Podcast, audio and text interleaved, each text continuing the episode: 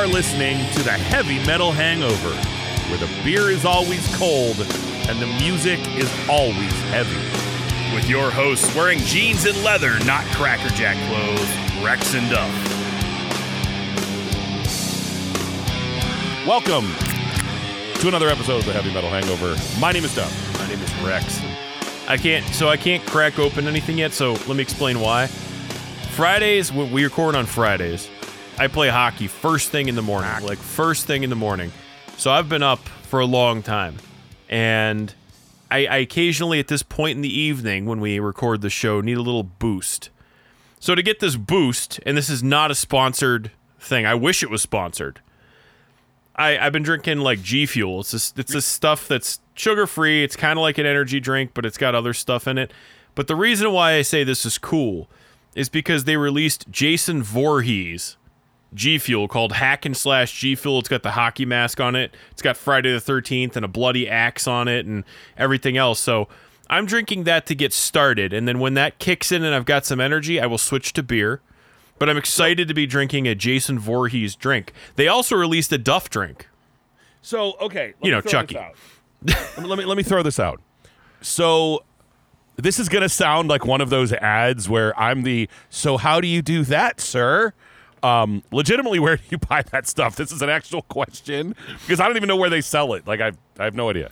Well, the, the Friday the 13th stuff, I, just- guess. I mean, in general, I've just never, I've literally never seen it. But Well, I've never gee- drank an energy drink in my life, so I don't know. Well, you know, I don't usually drink energy drinks because um, This is really going to sound like a commercial, and really, folks, we're not being paid for No, I'm not. I wi- dude. If if if they want to start sending me Jason Voorhees G Fuel because I'm talking about him, I'll take it. But I'm, I'm not being. I paid for this. I ordered it. The- I, like I or, said, I, the- the I ordered the Jason Voorhees stuff the- online and it's sold out now. I mean, the but- only show that. Oh, go ahead.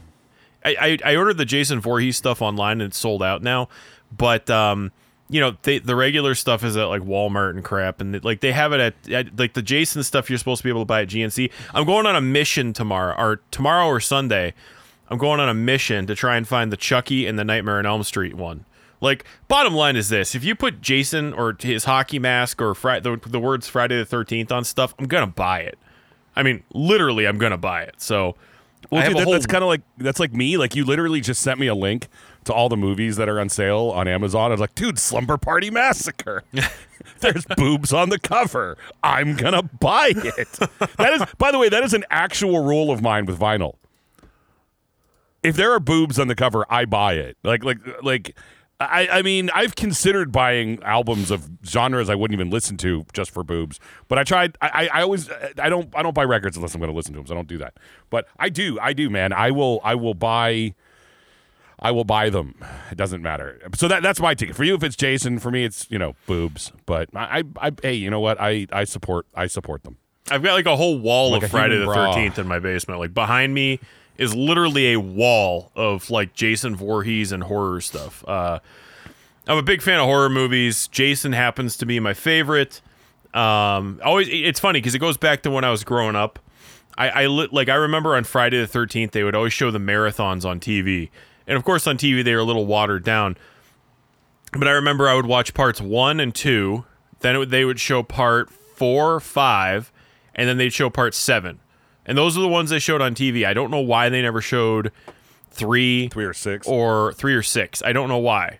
Um, but uh, yeah, I mean, so I remember like, you know, it's funny because Jason was the first, like, you know, the Friday Thirteenth movies were the first slasher movies, like '80s slasher movies I ever watched. I, I saw those before Nightmare on Elm Street. I saw those before Halloween. Um, it- They might have been mine too. I don't remember. I saw so many of them, kind of all, kind of collectively as a kid, and then, you know, became a fan you know, after that. But It's really funny though when you think about that. We're sitting here talking about, yeah, when I was a kid, I used to watch Friday the Thirteenth. dude, I mean, legitimately, like I, I tell the story all the time though. I mean, when I was in eighth grade, I rented out the entire horror section at a video store, um, back in Erie. There was a there was a video store. I, I could ride my bike there, and they had a special. And I know I talked about this years ago on the show, but it was five dollars for five days for five movies. So I'd go up, bring five bucks. I'd get five movies and have them, you know, for the week. And I but they had to be like general titles. You couldn't get new releases. So I just went to the horror section and I went alphabetically. I literally went alphabetically through their entire horror section, rented them all. So like if I was at Friday the 13th, I'd rent 1 through 5, and then when I was done I'd return them and then start with 6. And then when I was done with that series, I'd move on to whatever the next one alphabetically was. Um I, I so I legitimately rented out their entire horror section in 8th grade. You know, which, you know, th- by the way, that doesn't make me cool. That's not the point. Um, but that was it was in eighth grade when I watched the entire section. I had already been a fan of some of those, but again, I don't I highly doubt I saw them. I probably first saw them on network television as well. It was probably network television when I first saw them. So I'm with you that I probably saw them on like USA or whatever the hell it was on. Um, you know. For me, it was around around around like Halloween and stuff. yeah, or whatever. I mean, whatever They'll- channels they, they would you know you know where I used to watch them is I would watch actually uh, Canadian television. So like we grew Oh, up yeah. on we grew up on the northern border, and I would get the the signal for you know with a set you know I I had a set of rabbit ears like I wasn't like I didn't have cable when I was a kid. I, I had you know when in my room I had a TV that I that I was gifted, and I would I have a set of rabbit ears, and you could get Canadian television from across the lake. So you know Toronto's television. The thing about Canadian television is after 10 p.m. anything goes. So after 10 p.m. any movies they showed all night was was uncut. It was just like you'd see on cable. So mm-hmm. you know I used to stay up all night, or especially around Halloween, and they would show movies from 10 p.m. until dawn, and I'd stay up all night sometimes just watching movies. And around Halloween, they would always show the horror movies. So that was my introduction to a lot of things. Like that was the first time I saw The Exorcist and all of its sequels. That was the first time I saw uh, like a bunch of cheesy slasher movies and cheesy horror movies like Squirm and the stuff and and like really the the cheesy stuff that you really you, you gotta know you, they're deep cuts you know what I mean? Like the, the the ones where where they're not your Jasons or Freddys they're your like what the heck is that thing? You know what I mean? Like that kind of stuff. So I don't know. And you know of course like I said Friday the 13th and Halloween. That's a that's a thing I miss though because a lot of these t- t- like stations and cable ch- uh, channels and stuff and I don't I don't really have I don't have cable and I don't watch a lot of television most of what I watch is streaming and on demand stuff so Yeah, every, I don't have I don't have cable at all. Yeah. and where I live, I can't get, you know, I, I I can't use like an antenna. I can't. It doesn't broadcast anywhere near me. So I don't have TV at all. I watch stuff streaming, and honestly, I don't even watch much of that anymore. But what you know, the things that the thing is like I, I see like people posting about like oh you know here's you know the the cable networks will post like here's our Halloween you know October Halloween you know whatever programming or whatever and I'm like it's literally the same movie and it's like Disney caliber. It's like what's that movie with the three witches? Um, it, it- Hocus Pocus. yeah, it's like it's like Hocus Pocus every night of the week, and I'm like, I miss when they would actually show Nightmare on Elm Street or Well, Friday first of all, that, that movie. Let, let's let me let me let me pause you real quick. Like what what what drives me nuts about um about that movie, right? Is that that movie is such an example of a missed opportunity. Like it's such a missed opportunity. You have a movie about three women witches, and there's not one of them you want to do it with. None of them. I'll, I'll give you this. That's the only time I've ever found Sarah Jessica Parker kind of attractive. She's like oh the man, best of the bunch. I had to, I, dude. I was, oh god, and and that by the way, I was like the Family Guy thing. What you let Sarah Jeff, Jessica Parker on TV and she looks like a foot. Dude, Sarah Jessica Parker only looks okay because she's standing next to Bette Midler and the fat nun from, Sister from Act. Sister Act. Yeah. I mean, like, I mean, in comparison, it's like eeny meeny. I guess I'll go with that one, you know. but like, dude, I had to be on a conference call one time with Sarah Jessica Parker, and like, dude, I don't like making fun of people, but I highly doubt she listens. And if she does, I would say it to her. She was excruciatingly dumb. It was so hard to listen to her. I was it was a long, long time ago, but I was I was on a conference call with her and it was just uh it was it was painful. But seriously, you know what I mean? Like they couldn't get one hot person in that movie, like not one. It, it the uh, it's just a shame. I mean, I, and by the way, I'm, I, I mean, I get it's a kids movie, right? Like, and it was a fun movie when I was a kid. I'm not saying it's not, but I'm saying it's a movie like you got a golden opportunity to at least cast one set of them, and you, you get not you get nothing, and it's so annoying. I was gonna it still say, bothers like- me. To, it bothers me to this day. I'm just gonna. But I was gonna say, like, you know, it, it annoys me that like the holiday programming, or you know, and I, and I refer to it as the holiday programming you. because the holiday the, programming. you know, Halloween is my holiday. Halloween is the holiday of metalheads. Like, I don't know a single metalhead that just doesn't love Halloween. I mean, half of the half of metal music is about something related to Halloween, be it zombies, monsters, ghosts, you know, slasher stuff, like. And I mean, there's so many bands that have done songs on horror movies. We talked about a lot of the bands that were, eh, you know, featured in horror movies, like their music was featured in horror movies last week. But there's other bands like you know, there's bands like uh, uh, Evil Dead was named after Evil Dead. Death did a song called Evil Dead that was about Evil Dead. You know, you did the Misfits do Friday the Thirteenth, Nightmare on Elm Street, obviously Dokken Dream Warriors. You know, Alice Cooper, Man Behind the Mask, and it, it's just crazy. Like the amount of uh, there, there's others, a million others to name that are all like uh, um, I mean, it's not a movie. Well, technically, I guess it was later on, but uh, you know, Anthrax does a song about the Stand, Stephen King's Yeah. book. I mean, like horror and metal go together like crazy. Like the the, the two are married together. I mean. If chances are, if you're listening to Cannibal Corpse, you're not going to turn off a Jason Voorhees movie, or you're not going to turn off a Freddy Krueger movie. You know what I mean? Like it's, it's just they, they they go so close together. Um, so you know, we we we started the top top of the show talking about movies. I have a feeling that most people who are listening aren't complaining. You know, they're not sitting there going, Yeah, "Oh, oh, they're not talking about music. They're talking about stupid horror movies." And if you do, ah, well, it's my show and it's and it's stuff show. So what Yeah, are you gonna know do? What? Fast forward. Fast It's forward, okay. just just like our friend that said we take too long to get to the topic. We do appreciate you listening, but sometimes we do get off track. And uh, yeah, and, and I've said this before. I watch enough Menza films to understand. Sometimes, sometimes you got to get through. You got to fast forward through the pizza being delivered. yeah, it's like sometimes you don't want to watch her count the change to give to the pizza guy, and then him ask for a tip. Sometimes you just want to like set the pizza down, dude. Set it down. Get to effing. Just it's cool. Just just stop. Start Yeah, effing. And start effing. Um, you know, come on, come on, get to it now. but uh, no, I mean, truthfully and honestly, like I, again, you know, this is my favorite time of year. This is, uh, but you know, I, you know, all these, ne- all these networks, like I just don't see that stuff. Maybe I'm not looking in the right places, but you know, you don't see Halloween movies on. You see like the original Halloween they'll show on Halloween night, or maybe they'll show it a couple times throughout the month, but. I, they used to have marathons. They used to show like four or five of the Friday the Thirteenth, four or five of the Halloweens, a few of the Nightmare on Elm Streets. Like you used to see that stuff. I just don't. You just don't see it anymore. I, I don't know why. If it's licensing, like they don't want to pay for the licensing, or if it's just like, I mean, again, I don't have weak. cable, so maybe I'm missing this stuff. But People are weak. They can't handle it. yeah, you know, You know? I I wouldn't honestly be surprised if that was the case. Like, you know, a lot they're oh, we can't show that on television. Won't someone think of the children? No, I I I don't I don't. You can't see. care. you can't see that on television. Um, it's you know no, I'm, hey dude, come on, you know, and uh, I'm not going down a rabbit hole, but let's just be fair. People are weak. You know, people are weak. Everything offends them. They can't handle it. It's just, and and this isn't a st- guy. We don't talk politics on the show. It, don't don't don't even begin to think that's where I'm going with this. It's just the truth of the matter. You know what I mean?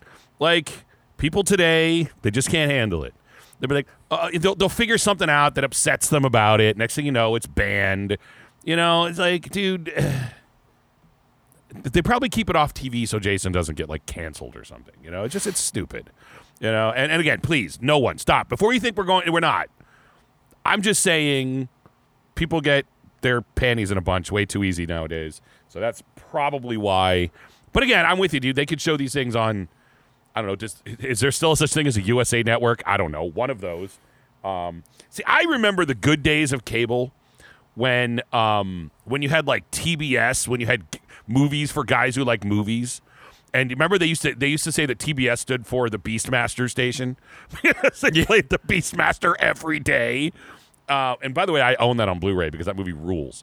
Uh, that's what I miss, though, man. I miss I miss just spending my my day on cable and seeing just in constant repetition like the Beastmaster and Over the Top all day long, dude. Over the Top, come on, man. You know, like how that movie could not be cooler. It just couldn't. It, it- there, there's there's some movies that you know I don't care who you are, you try to tell me that Over the Top is not an awesome movie. I'm just, I'm telling you right now, you, you're. I'm just not going to listen to you because first of all, it stars Robert Loggia and Terry Funk. I mean, dude, what, what? There's just anyway. That's not a horror movie, but it's still awesome. Um, and yeah, but you know what? It's a kind of movie that needs like a cheesy. it needs like a Rocky Four sound. Well, every Stallone movie needed a Rocky Four soundtrack, right? But like, if Over the Top, what like I like Beast in Black needs to. They need to like re-release Over the Top and have Beast in Black just do the soundtrack. It would be awesome. it would be so cool. You But, know. uh, they missed they missed the chance on Rocky Four, but uh, maybe they can convince them to re-release Over the Top and let them do the soundtrack. Remake It'd be it. so cool. It'd be so, like when the dude, the, di- the guy's chugging motor oil for no reason. like that'll help I- you win. that'll help you. I'll send you to the hospital. And like, like, like, like, like the big, the big storyline where when he turns his hat backwards, he's better at arm wrestling. That he cheats to win. It's so stupid. It's awesome. I need to drink more, folks. But uh, yeah, no, I mean, anyway, so yeah, this, uh, you know, it's it's Halloween. It's I, I'm jazzed. I always love this time of year. Getting some jazz down in Texas. I wish. No, I, I love this time of year. I love Halloween. It's my favorite time of the year. It always gets me gets me excited for uh for the year. It's sad though because it's almost over. Like it seems like October flies by. So like I get ex- you know when the spirit Halloween start opening up, you know you get super excited. Just I I used to I was going like two three times a week just just to see if they had anything new. Can we, can and we now can we just say it that you kind of embody the spirit of Halloween? I, I am like uh, I am like the the Halloween king here. I'm I'm certainly not Jack Skellington. I'm I, I've never been built like that. No, Vinny no. though, Vinny, Vinny, Vinny. Vinny yeah, used to yeah. be built like that. I mean, which which was a little bit more acceptable that he had a tiny pecker because he weighed like nine pounds. You know, he was like six foot three and nine pounds. You know what I mean? But like He was like the kind of guy where you turn sideways and you wonder where he went. The guy's the, the gel in the guy's hair weighed more than he did. Like I was, I was convinced that's why he used it. You know, he he put gel in his hair so it didn't float away. like float on, man. He's gonna float away. Oh man, God. Nah, seriously, man. though, it's- oh, can you imagine But being anyways, six so three I- and been hung like a fly? It's Just I can't imagine. At least I'm So, yeah. ten, you know. But uh, No, I love Halloween. It's it's seriously, I'm obsessed with it. I, it's my favorite time of the year. It's I, I actually get depressed. I actually get depressed Halloween night because like I, I really do because I'm I'm like at the end of the night when everything's calming down and uh you know got like a bag I, of I rocks. I'm with you. I hear you. no, yeah, you big bag of rocks. I, it, I'll go to rock.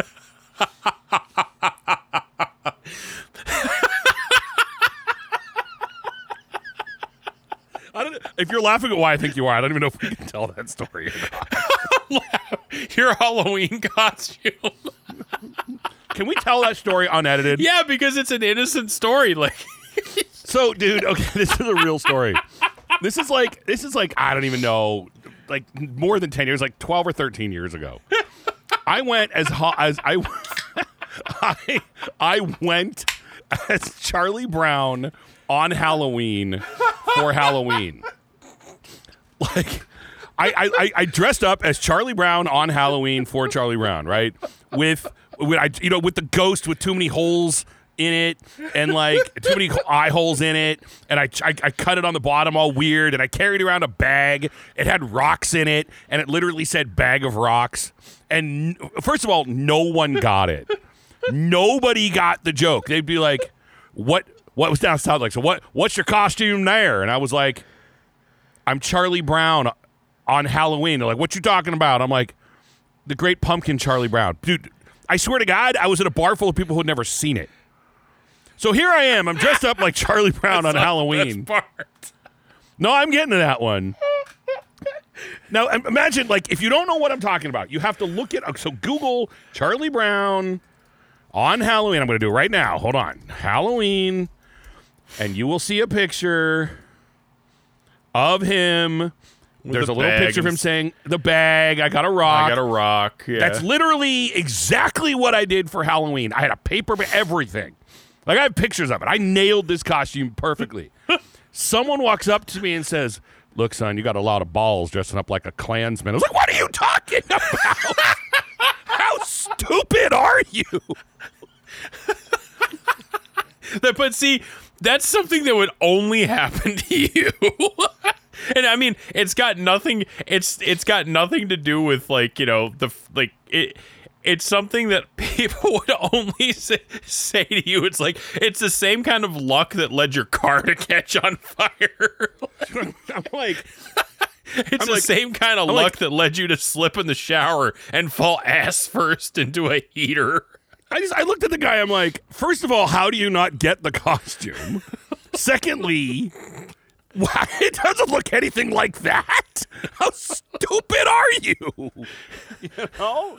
I was like, he's like, well, you do have. ro- What the hell? The rocks have nothing to Don't Come on. It's literally They've got a bag of rocks. Seriously? It's literally labeled bag of rocks and it has rocks in it. Dude, I was uh, oh, oh god, and I have witnesses to that story. I have a witness to that story. Uh, Not that it would help, but my my closest friend from down south, she was there, and we, we It's just so- us us and the karaoke DJ. The three of us were the only ones who got like no one got it. I was like, oh my god, you're. I mean, it's actually fitting. If that's the costume you're doing, it's fitting that no one would get it, right? Because you know everybody else got candy, I got a rock. Like everyone else has a costume and no one gets mine. You know, I got a rock.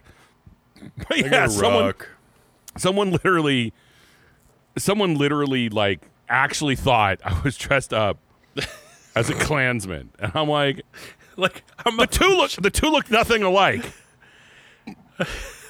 The two look nothing alike. It's like I said, that's the kind of luck that leads you to drive a car and find out when you take it to the mechanic that the entire car is rotted out underneath and you almost lost your front wheel. Oh, I like- don't. That's the No, those are two of different cars. I know. I had one car that almost caught on fire, and one car that I bought, it passed inspection, and a week later found out that they didn't actually look underneath it, and it was so rotted out underneath that the, the front wheel and what, like the whole front end of it fell off. Um, and then I had one that caught on fire right under my ass. That was fun. Um, That's the kind of luck that you're sitting there typing a term paper and your computer just Yeah, I did. I had a computer catch on fire. It was um, my first semester as an MBA student. I was in grad school. my first semester, and it was coming into finals week. I was writing a paper. I was like, "What the hell is that?" And I realized like the fan broke and my computer overheated and started like I see smoke coming out of the little. I was like, "What the hell?" like seriously. Oh, and then and then you gotta for, you gotta remember the time that early on when we were recording the show. I I because okay look so uh, if you're new to the show you don't you probably don't know that I I record my show in the basement. Because look man I've got a dog and you know I, I, I have to do it downstairs. It's the only way I can do it. And and it's great. I mean I have my little recording set up here. I've got moving blankets around me. It, it's good. It, it works really well. But in the winter it's it's unfinished and it's unheated down here and it gets really cold so what I would do is I would put like a little a little space heater right next to me, and it was nice. You know, it'd keep my crotch area warm, and it's nice to have. Well, one time I had it sitting there, and I was like, all right. In the early show, we used to always take a break in the middle because we would do like two and a half, three hour episodes all the time. So we would always take a break in the middle. And during the break, you know, we would go up, we'd get another beer, we'd take a squirt, you know, drain the lizard, whatever we needed to do. And then I'd come back downstairs. Well, I got up and I went to go upstairs and I must have t- accidentally bumped my chair so that it turned and the one side of the chair pointed up against the heater and it like I came downstairs and I was like what the hell is that? And my chair is like it wasn't on fire but it was burning like and melting. I was like, "Oh my god, put it out. put it out." I just I just laugh Oh, so hard. Like that's I, that story every once in a while. Oh, and don't forget the time. Don't forget the time when you're out shoveling snow and you slipped and we're like, ah, son of a bitch. son of a bitch f i you know that's the best video ever but like that that's the kind of luck. That's the kind of luck you're dealing with. you know we gotta do out we gotta we gotta make a we gotta make a gif out of that see if we can like just It's not as good without the it. audio though. i don't know yeah it is it is pretty funny yeah Oh, son of but a bitch son of a bitch. Ow.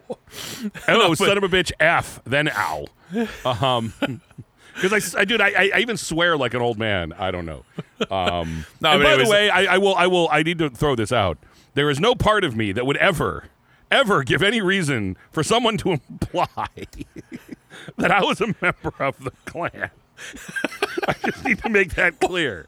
There's Glad you clarified. I- hey, just be- before people are like, hear that, hear that, he gave him a reason to think so. No, Google Charlie Brown Like you literally were going as an old because that's what Charlie Brown was. He was being an old fashioned ghost like you'd see in the but he 50s. screwed up the costume. Yeah, and like you know, so I mean, like, and and there was nothing even implied or close, but like, geez, like that that cracks me up. It's like everyone else went as a ghost, but his costume was messed up. Yeah. Everyone else got candy. He got rocks. I thought it was funny. Clearly, I mean, you got to realize I was in the South, so that already, like, you know. he probably was in it. Probably why he thought that. But, like, he was probably telling you you had a lot of balls because he's like, how dare you dress? He was probably, he probably dropped, like, some code word that I didn't pick up on. Yeah, know? it's like he you didn't give him back the secret handshake. you know what I mean? Like, do they have? I don't know. I don't even want to know. I don't, I don't know. I was just making that up. like, uh, Rex is like, I can make some calls. No, no, no, don't. What? You're right. It's not something to laugh about. I don't think they Other than like the me. if you- situation is I don't- what's laughed I don't about. think they like me if you know what I mean. But Oh God, no, no. Like I said, that that is not something to laugh about. But being asked that over a, a Charlie Brown costume is definitely being dressed like. Charlie Brown and somebody accusing you of that is pretty ridiculous. Oh man, you know, I'm like you are. uh, so God, man. some people. But- I, well, oh, you know, like my favorite co- like I went as I went as um, went as Wilson from Home Improvement one time. I have a picture of it. It's one of the coolest costumes I ever did. Cost me like fifty cents. I, I bought a fishing hat on on eBay, or or I picked one up. It was like a dollar. I think I went to like a Salvation Army. Picked it up for like a dollar. All right, I get it, which is twice the fifty cents. I get it. But I bought some popsicle sticks. I made a, I made a little I made a little fence that I could hold in my hand out of popsicle sticks and put on a fishing hat. And I walked around with a little fence in front of my face. And dude, it was it was the coolest costume. Everybody I swear to God, I went to the bar that night and everybody got the costume. And I swear to God, all night long it was like, "Dude, you're the guy from Full House." And I'm like, just go away." Who? Jesse and the Rippers? I was like, I was like, which one of the Rippers do I look like? You know? yeah, Uncle Joey had a flipping fence in front of his house. Cousins, whatever. You know, like, oh, God, no. Like, everybody got who it was. Everybody got it. They're like, dude, you're, you're, the, you're the guy from next door neighbor in, in, in, in Full House. It was Full House all night long. I don't, I don't, uh, hate people. Anyway. you, yeah, you see, I'm surprised you didn't respond like, please, you think if I was on Full House, I wouldn't have been hitting on Stephanie? Dude, you don't have to hit on. Come on, dude. You don't have to hit. Well, let's be fair. Clearly not when she was on the show. But Well- like when she was older, dude, he didn't have to hit on her. She's older than we are, so. Yeah, but you didn't have to hit on her.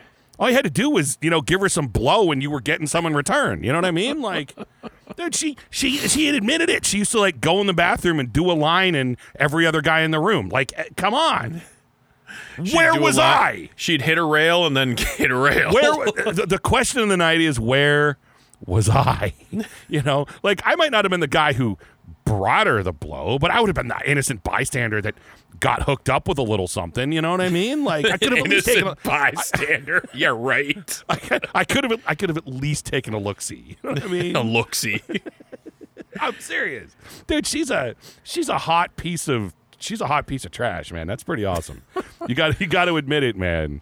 You know there is there is something hot about like Hollywood skanky. You know, it's awesome. And and then then the other one's all like you know I love the Jesus, and we don't want that one. You know, we, we don't want the Jesus one. We want the we want the middle one. Let's just be fair. You know. I uh, love the Jesus. She's uh, she, her brother is the I love the Jesus more Yeah, I than she know. does. He's the one they're- made all his Left Behind movies. Yeah, but- they're they're, bo- they're both the, they both love loveth the Jesus, which is fine. Hey, if you if you're I, we've always said, man, if, if you're super into Stryper, more power to you.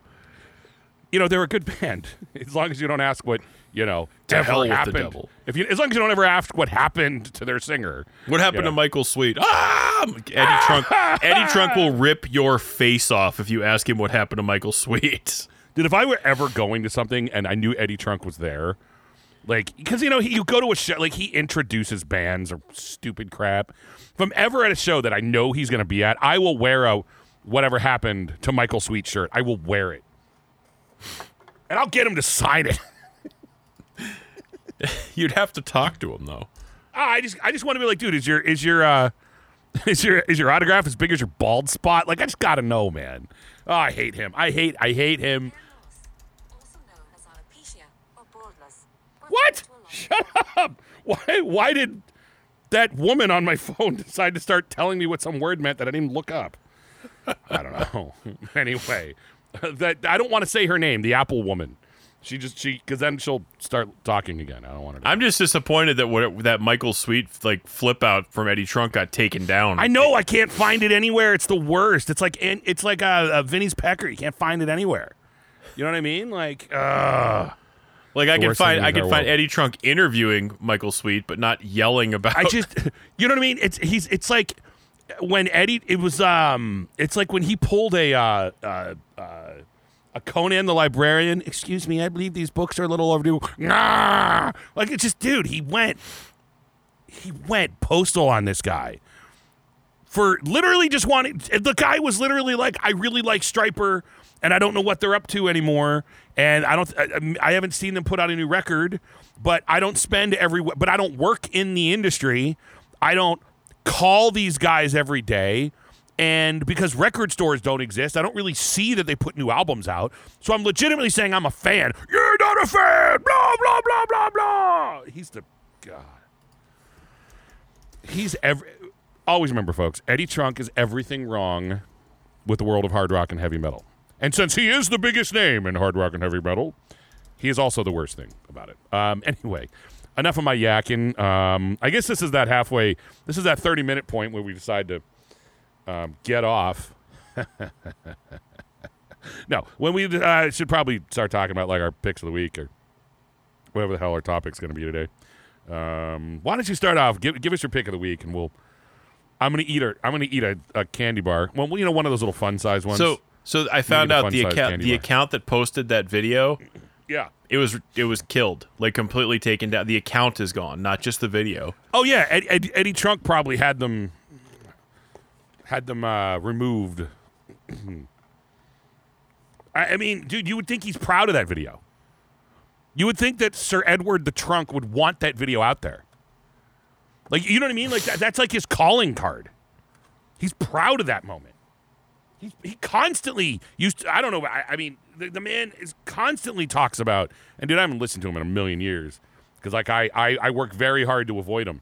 Like I work very hard to make sure that if How do you avoid video- him? He's the biggest name in hard I rock and heavy metal. dude. I, it's like man, when I was in when I was in Chicago last week, I was staying in a hotel. I had nothing else better to do.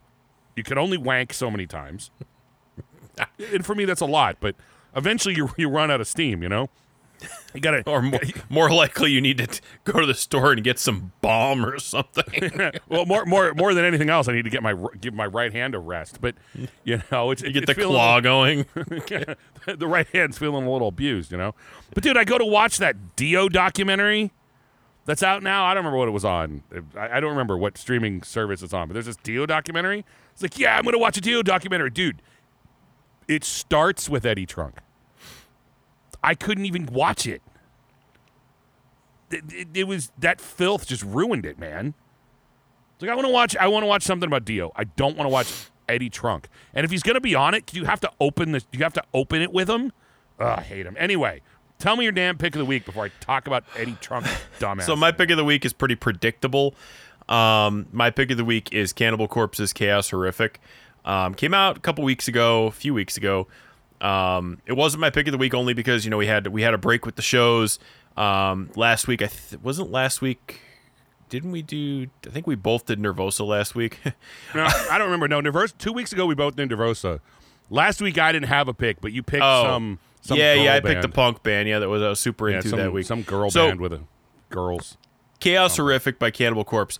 You know, I, I love the album. It's a really good album. All I gotta say is, if you like Cannibal Corpse, it's gonna be a it's going to be another Cannibal Corpse album. If you don't like Cannibal Corpse, it's not going to change your mind. Cannibal Corpse is one of those bands where, again, we call them a peanut butter and jelly band. Why?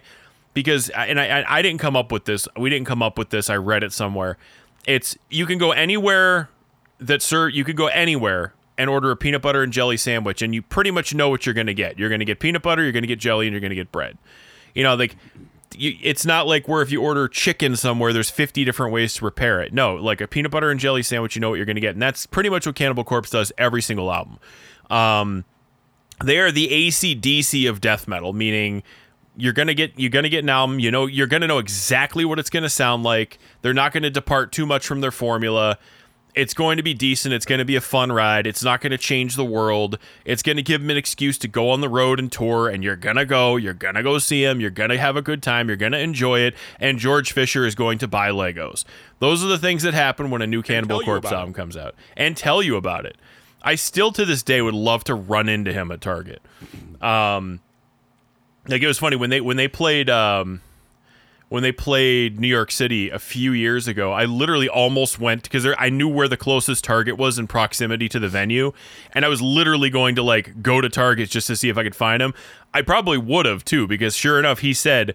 I think he was on stage and he goes, "I bet you guys are wondering if I went to Target." I did. because at the time it was just around that time when that viral video came out of him like literally shopping in Target, and it was like the biggest thing ever for a while. Um, but yeah, anyway, so you know, Cannibal Corpse is chaos horrific. It is definitely a fun album. Um, again, not going to change your world, not going to change your mind on Corpse, but it's another entry in their catalog, and it, it, I had to mention it because Corpse is such a such a I, is one of my favorite bands and you know I, I have to mention the album so this while i would say again this isn't one of those picks of the week where it's like here's something i bet you never heard of i feel i'm obligated to at least include this because it probably will be on my top 10 of the year maybe i don't know but there's a lot of good stuff coming out later in the year so who knows By the way, I just want to throw this out. Like, this is the difference between you and I. Um, if Cannibal Corpse is in town, Rex would go to Target, and two things would happen. Number one, you would find some obnoxious something that was accidentally marked wrong, and you'd buy it for a dollar when it was supposed to be three hundred, and then you'd get home; it'd be worth a lot more money the next day. And while you're there, you would run into Corpse Grinder. So I would hear your story, and then you know, two days later, they're playing in a city near me. So I would go to the Target nearest the venue to try to meet Corpse Grinder, and I would be there, and coincidentally, somehow resemble a guy who just robbed the place, and therefore I would get arrested. You know I mean? I'd get questioned and probably strip searched. You know, which I could, which you know, let's be fair, I could get into, but you know, it, the, the, the, it would have to be a lady cop, and I wouldn't be that lucky. You know what I mean? they, they, they, they would be going on with the full body cavity searches. You know, I'd be like, no, yeah, they're, we're looking for Legos. I can't, I can't put them up there. It doesn't work that way. don't stop till you feel the back of their teeth no i i and i gotta say this i gotta say this oh it's funny because i mean we've met corpse grinder and he's like the nicest guy on the face of the the earth like he's the nicest dude um And he doesn't hide it either. I mean, he's Oh no. Yeah, see that, and we've talked about, about this before. The cool thing about social media, and we we you know you've used the term before kayfabe, which is you know a wrestling term. It means like staying in character. So, you know, if you're running into the ring and you blow out both your quads, you still got to pretend like you're you know it's all part of the show and it's all part of the plan that you aren't standing up and you're sitting there with two blown out quads. Like that that's that's kayfabe. I don't like, even know how it was. Ha- I don't even know how it was possible that it happened. By the way, it was amazing. anyway, if you've, if you've never seen the video of Vince McMahon blowing out both of his quads while walking, just going into the, all he did was walk to the ring and go in the ring, and he somehow blew out both of his quads. it's God, like the funniest thing in the world. but you know, it's like so. I if you, watch it now. Hold on. So, so if you know, for instance, if you bump Dude, into I just the, typed Vince M, and it comes up Vince McMahon. it's like one of the it's like one of the most watched videos because people love it because it's so ridiculous. Like, but if you so if you meet the Undertaker in a restaurant, he's not going to be like, "Hi, I'm Mark Calaway." He's going to go, "I ordered the chicken." Because the chicken will rest in peace, you know, like that's that's kayfabe. Well, dude, I I think I mentioned it before, but Al Snow, I, I, I watched it. I, if I didn't mention this on the show, I got to say this. Al Snow, who's awesome, I, and I've met him. He's the coolest guy ever. And Al Snow said when he was wrestling, back when, if you know who I'm talking about, back in the 90s during the Attitude Era, he did this. he played this guy who had head. It was a it was a mannequin head, and he would talk to the head all the time and do this kind of stuff. Well, he said that like normally wrestlers when they travel, they travel with someone else, or maybe they travel with three people so that they're not driving alone. And Al Snow said he purposely would travel alone. That way, he was only ever seen traveling with Head and not anybody else. And he said when he would stop to eat, like every time he was out on tour, uh, when he was, you know, on the road with wrestling, every restaurant he would go to to eat, he would bring Head with him and he would order Head a meal and talk to him the whole time and like get in arguments with him. Sit, like, dude, he's like at a Denny's with Head and he's arguing with his head and orders at a meal. Like, he never dropped kayfabe. Like, that's that's real and true kayfabe. And bands used to do that. You know, like I mean, Slayer had the no smile rule, or whatever they called it. Right. You know, you couldn't smile when you were in Slayer. You know, you you couldn't be like if someone would have find out that Tom Araya was a Christian, or found out that like you know, could you imagine what would have happened in 1980, you know, 86 or 87 if a photo leaked of you know the guys in Slayer at one of their daughter's recitals, dude, the band's career would have ended. I, I, it sounds ridiculous, but it's it was all part of the mystique. It's all part of it, and and and again, I use wrestling as an example because it's a really good one. You know, and, and actually, dude, if you remember correctly, Alice Cooper used to say, because I remember this was one thing he said about Marilyn Manson. He goes, the difference with this is, I have always made it clear that there is the Alice Cooper on stage and then there's the Alice Cooper off stage. He's like, I've never tried to say that I am the guy you see on stage. Alice always made that. He always. I mean, then there's a joke in Wayne's World about it. You know, when he, you know, he's talking about, you know, um, talking about Milwaukee. You know, but where he said, you know, Marilyn Manson's problem was he tried to say it was him, so he had to keep that act up all the time. It's hard to do. Um, but yeah, I mean, back, back seriously, back in the '80s, those guys, they they had to, now now. In fairness, this is when social media didn't exist, um, and the internet didn't exist back in those days. So for a wrestler to keep that up was a lot easier because they only had to worry about it if they were around people that you know were going to take a picture or something like that. Where actually, one thing that happened to wrestling, if you remember, was there was like three wrestlers that got pulled over by a cop and they got thrown in jail for having like a bag of weed in the car. Like it was no big deal. It was like a misdemeanor.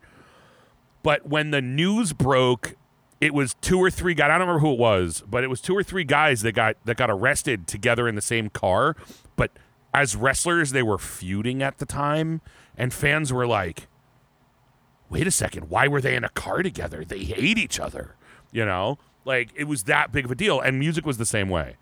And you know, Cannibal Corpse, in fairness, if you watch anything from Cannibal Corpse back in the '90s that was off stage, they never re- I- they never did the kayfabe thing. They really didn't.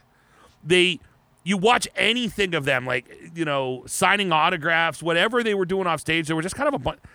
I mean, can we be kind of fair here? The guy, not counting George, the guys in Cannibal Corpse are kind of just nerdy guys.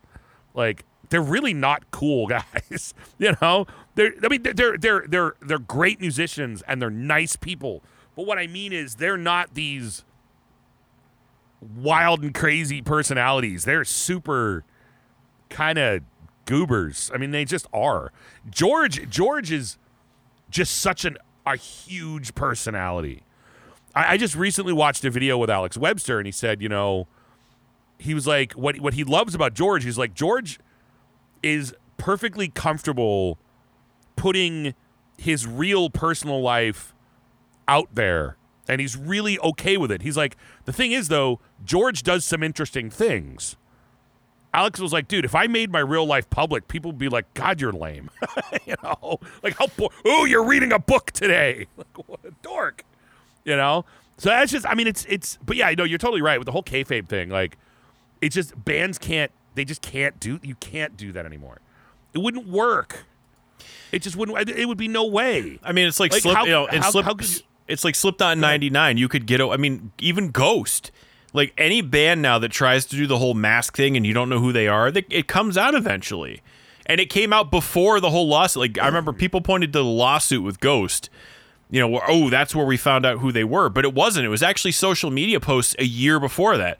Tobias Forge was in a picture with like Phil Anselmo and a whole bunch of other people, and it was tagged Ghost. So everybody was like, well, the only person I don't know in this picture to already be in a band is Tobias Forge, and he's the only one not associated with any of the other bands that are tagged, so he must be the guy behind Ghost. Sure enough, he didn't confirm it, but right there, social media outed him years before he finally was like, "Yes, I'm Pop Emeritus." You know, like so like you know and that's the thing you cannot get away with this anymore like people were you know when when when slipknot had their faces posted before they ever publicly took oh i mean corey did but you know with with uh stone sour and stuff but before they did. before they were ever like doing interviews and stuff without their masks Corey on is a whore if there ever was one. Let's just be fair. well, but yeah, but I'm saying like you know before they started openly doing interviews without their masks on, because it used to be like it was a Kiss rule, where Kiss would go out in public without their masks and acknowledge that they were Gene Simmons and Paul Stanley, but if they did an interview, they showed up in face paint. Like that was always the rule. Like even if they were doing a radio interview, they showed up in full costume. Like Gene and, know what? until until the eight according to their books until the 80s when they took off their paint, they never went and did anything as Kiss without their face paint. And you know, so but my point is, my point is like yeah, with social media, you cannot get away with the kayfabe. So, Corpse Grinder couldn't. And frankly, I'll be honest with you, I find it more entertaining that way. Like I, Well, I- I go ahead. No, no, no, no. Go ahead, answer that because I was going to ask you something. Go ahead. Well, I was gonna say like I find it more entertaining that, you know, it it seems it always came off as kind of silly to me that these guys would be up there like, this next song is called "We're Gonna Rip Out Your Throat," uh, because you know these guys weren't going off stage and like you like they were drinking beer and having fun just like everybody else. And I get the whole performance aspect of it and everything else like that. But look, the bottom line is like the, the reason why people liked Metallica so much is because they were guys that got up on stage and played music and walked off stage. James Hetfield was, you know, within reason, the same guy on stage as he was off stage for the most part. You know, like they, it's not like James An- Hetfield, an exaggerated, an exaggerated version of himself. right? He was himself Well, turned dude, to how many eleven. bands always, how many other bands always said like they were jealous of Metallica not having, not having a visual gimmick per exactly. and I mean, Anthrax every, every band way. is a gimmick, but they didn't have, you know, Metallica didn't have to put on their gear before they got up on stage. And Anthrax, I mean, God, Anthrax was even worse because they would go out in jam shorts and Ninja Turtles t-shirts. Like, you know, like that's that's what I'm talking about. Like, you know, I, I, I so I think it's fun when Corpse Grinder goes up there and he's George Corpse Grinder Fisher, not Corpse Grinder. You know, like you know what? I think it's cool when John Tardy goes up there and he's not. My name is John Tardy. You know, like. Well, actually, no, he doesn't talk between songs. He only does the John. Well, I, I know, but you know, you But he does what I it while grinning and like, But you know, that's exactly what I mean. He's they're like, and you got you got freaking uh, Trevor Well, Peres know- over there, like smiling the whole time, holding up his like whiskey and coke, and like like that's the thing. Like, Well, you know what? And, I, and I'll say this though: if if they keep the character up the entire time they're doing the performance, that's cool. It's cool. Like I totally get that's part of the show, right? But when they're able to not be that guy when they're signing autographs, it's way cooler. well, but what you I know, mean when, is, when when when they, when they don't pretend that that's them all the time. but, It's, I mean, it's way it's way cooler. But I, I mean, even I, I, I, you know, and I get it. Like some bands, like like I said again, Ghost, like he's not gonna break character on stage. Like he's going to be Papa Emeritus the whole time he's on stage. Like there's there are some bands where that works for them, and that's kind of their shtick, and that's cool. I'm not saying that bands shouldn't do it. I'm just saying like a band like Cannibal Corpse. I have more fun seeing them when George is like cracking jokes and when you know when like I said obituary I have more fun seeing them when they're like having when you can tell they're just having a good time like you got Don Tardy in the back and he's like the Max Weinberg of death metal because he never stops smiling the entire time he's playing and like I like I dig that you know what I mean it it, it kind of kills that whole you know that whole stereotype about heavy metal and, and everything else. It's just dudes having a good time, and that's what metal is. We go to shows to have a good time, not because we wanna we wanna listen to people sing about murder. No, we listen because it's a freaking fun time. We go we go to a metal show and listen to Corpse Grinder sing, you know, skull full of maggots and and blowtorch slaughter for the same reason as we go watch a Friday the Thirteenth. We don't think it's cool to watch people die. We think it's it's a fun, Well- entertaining. It's a well, no, I'm saying it's a fun, entertaining time, and we know it's all make believe at the end of the day.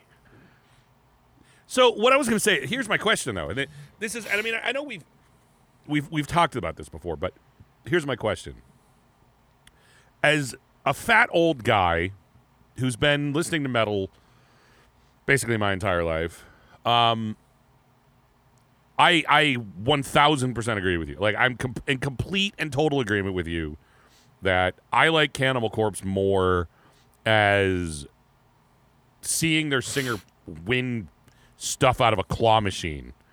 I just do.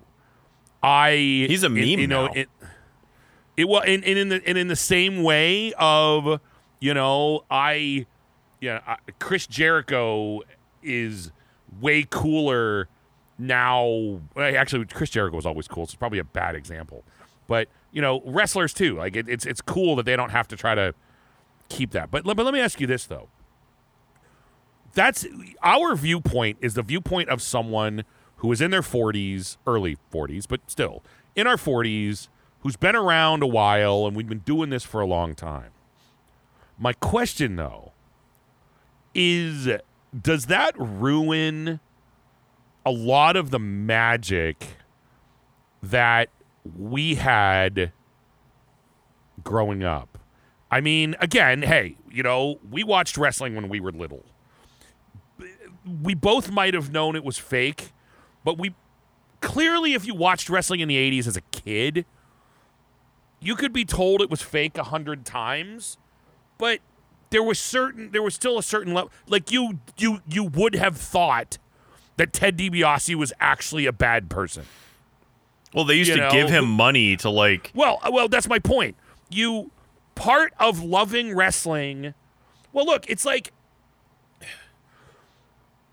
it, it's like when you watch a magician. The fun is the fun is in believing it. The fun is I mean, for some people they're like, "Well, I'm I'm happy that I know how that trick works." It's like, yeah, but there's also a level of fun in just in that in that moment you're like, "Wow, how'd he do that?" That's wow, maybe maybe he really did make the Statue of Liberty disappear or whatever. The point is, like, there is that level of fun with wrestling, but there was also that level of fun with metal. I mean, dude, look, you and I are both pretty intelligent guys, but come on. I mean, there was a point in our lives when we first heard Slayer when we were kids. And dude, we thought they were like, oh my God, these guys are evil. It's so cool. Like, is was it is there a level of believing it that made it better made it like there was a whole level of believing it that you miss out on now because kids now like they they're not going to think that slayer is evil because they're they're going to find out about slayer on instagram before they find out about them they're going to see tom araya you know and a picture a picture of him and his daughter you know cracking joke they're going to see that before they hear the band so there, there, there is no way. Like kids aren't going to think that now. Social media is going to ruin that. But you know, again, for for us, you know, if, if we were forty years old then, we probably would have been like, dude, this would be a lot cooler if they would drop the gimmick. But as kids, there was parts of us that, you know, that that was part of it. I mean, when you thought our uh, when you thought Ozzy was, you know, this this you know the the, the devil spawn himself. I really I don't think I ever thought that about Ozzy because he was you know half dead by the time we were alive. But you get my point. Always there there's just that that that mystique about it, and and and as much as we would like to pretend otherwise, that's part you know the performance aspect of it is part of metal, and believing it was part of it. Just like believing that you know, whatever that uh, you know some wrestler was gonna really, you know, when when you really thought that, uh, Sergeant Slaughter was a traitor to the United States. You know what I mean? And you're like, oh my God, oh, he's working with the other. Oh my God, he's a traitor to the country. Or whatever it was. Because, dude, think about like, and, and again, I hate to make all these wrestling connections, but dude, we're all nerds here. Dude, WrestleMania 7 when when Hulk Hogan went against uh, Sergeant Slaughter, you know, when Sergeant Slaughter had left the United States to work with the Iraqis or whatever, and um, remember, like, dude, he was getting death threats. He had to have guards take his kids to school because they were getting death threats. Yep. Dude, he would le- legitimately, his life was threatened because people actually thought he was a traitor to the United States. Now that's sounds obnoxious, but that's part of the fun. But I mean, like you know, going back to metal, like I, I, no, no. That's, so I, all I'm saying is, there's part of me that misses that. Part of me that misses the innocence uh, on my end. I mean, I, I don't know. I guess it's like I don't know with with but it- it's, with- it's like it's like it's like believing in Santa Claus. I don't know what it is, but there's something about that that I do. I will tell you. I- as a I, I- think it's corny now, but I miss it from time to time. Well, I, will say this though. I mean, I, I, unfortunately, I think it was Machine Gun Kelly who was making fun of Corey Taylor because he's like, you have a bunch of fifty-year-old guys jumping around in masks. I think it more stems from that. Some of the some of the breaking of kayfabe because you know a lot of the younger bands can get away. Like, what's that band who I was laughing at like horribly? The one the, the lead singer like is dressed like the Crow. You know which one I'm talking about. Oh, they're terrible. They're They like, sound like they're like if Korn was way worse though. Like Yeah, I don't like Korn at all, but you you have to respect them. I can't remember who what they are. This band is terrible. I can't remember who they are either way, but like they're all they're all like you know their whole video is look look how insane, look how crazy we are. We're all crazy. We're all weird. We're all.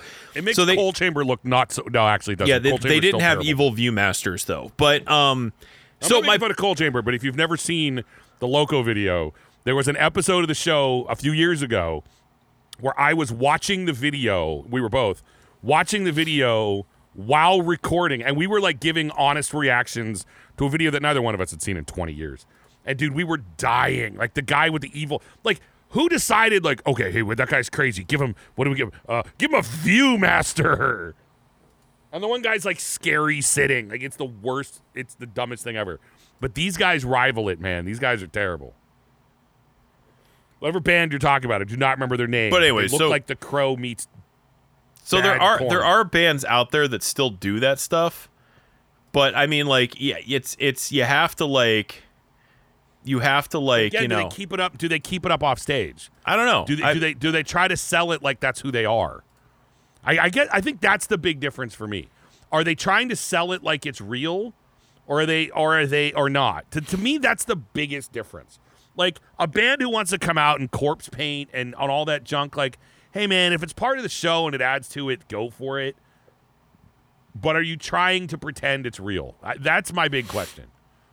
Well, but that you know, either way, you know, my but my whole point is, you know, you get to the point like when when you're a certain age, and you know, all these guys are getting into their fifties now, all the original death metal bands, if not even you know, like mid fifties, and you start to think to yourself like, you know, you, you I don't know. It it starts to be a little silly when you see a 55, 50, you know, 50, 55 year old man up there pretending to be evil and uh, you know what I mean? Like you kind of it, it almost gets it almost gets harder to believe than than the uh okay that, that's what a word I'm looking for.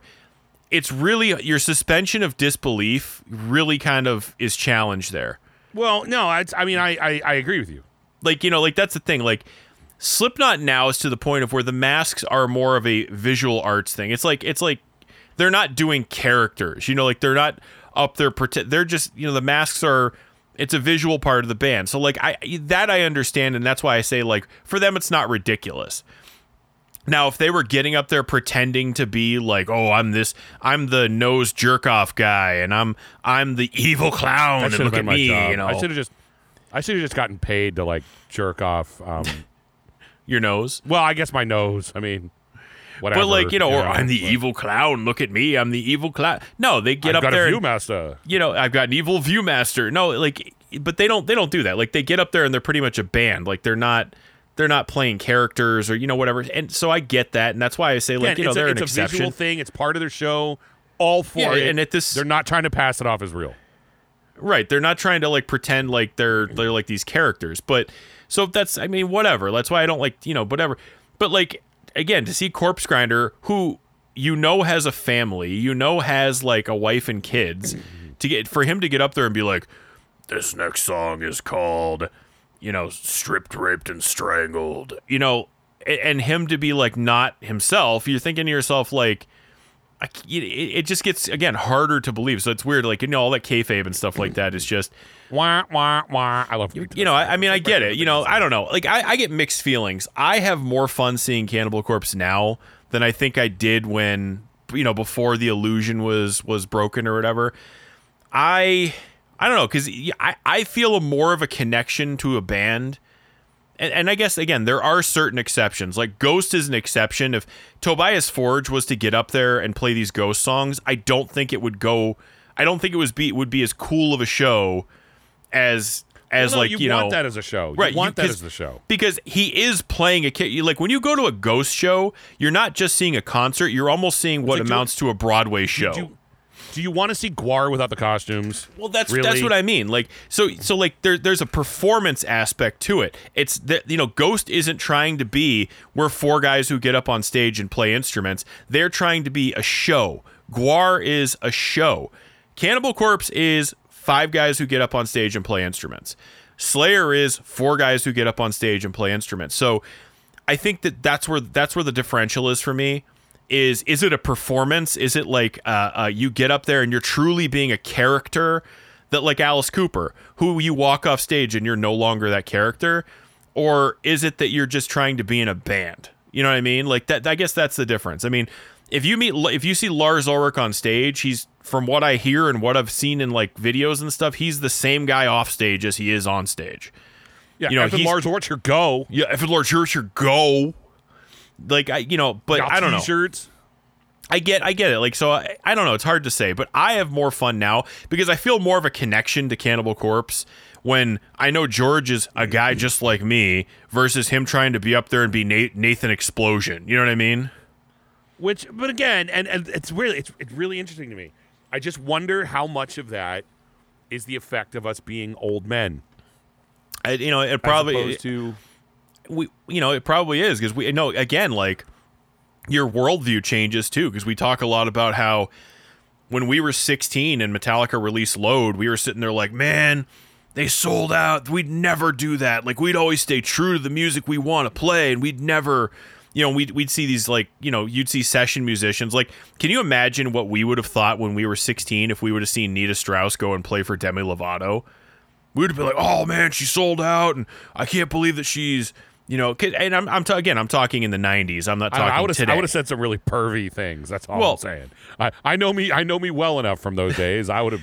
I would, But I would, dude. I would have written a script in math class. I would have been like, all right, I've got the script for their lesbian video. It's going to look like this, and I, you No, know, I would have too. That's the worst part. But I'm saying, like, you know, I mean, back in the '90s when you know we weren't as informed and stuff like that, we would have, oh, I can't believe she sold out and everything. And now I say, as a as a as a guy who's you know in his 40s, I would have been like, you know, in early 40s, I would have been like, hey, you know what? She's probably making a lot of money. I'd do it. You know, Demi Lovato calls me up tomorrow and says I need a guitar player, and here's what I'm going to pay you. And if that offer is more than I make at my job right now, I'll be like, let me get my stuff together. I'll be on a plane tomorrow. You know, like You'll say, okay, okay. hell yeah. I mean, but that I so you know your worldview changes when you're when you're like 16, 17 and and the most important thing to you is like what t-shirt you're going to wear to school that day that that's going to you know that that's going to show your love for metal and everything else like that. It's a lot different than when you're, you know, an adult and you actually have to think about like I got Yeah, bills see- to pay, I got I got a job to go to I every own a day. home. I own a home. You know like I, I- It- it's, it's one of those things where like I, I'm telling you, I would have. That's the difference between me then and me now. Back then, I would have been like, I would have heard a, a modern Metallica album and been like, dude, they sold out. This sucks. Now I'd just be like, this sucks. Like the album, Yeah. I would still think the album sucks. Just I wouldn't claim it was because they were they sold out. I Yeah, this sucks. And if they called me tomorrow and said they need to replace Kirk, I'd be on a plane.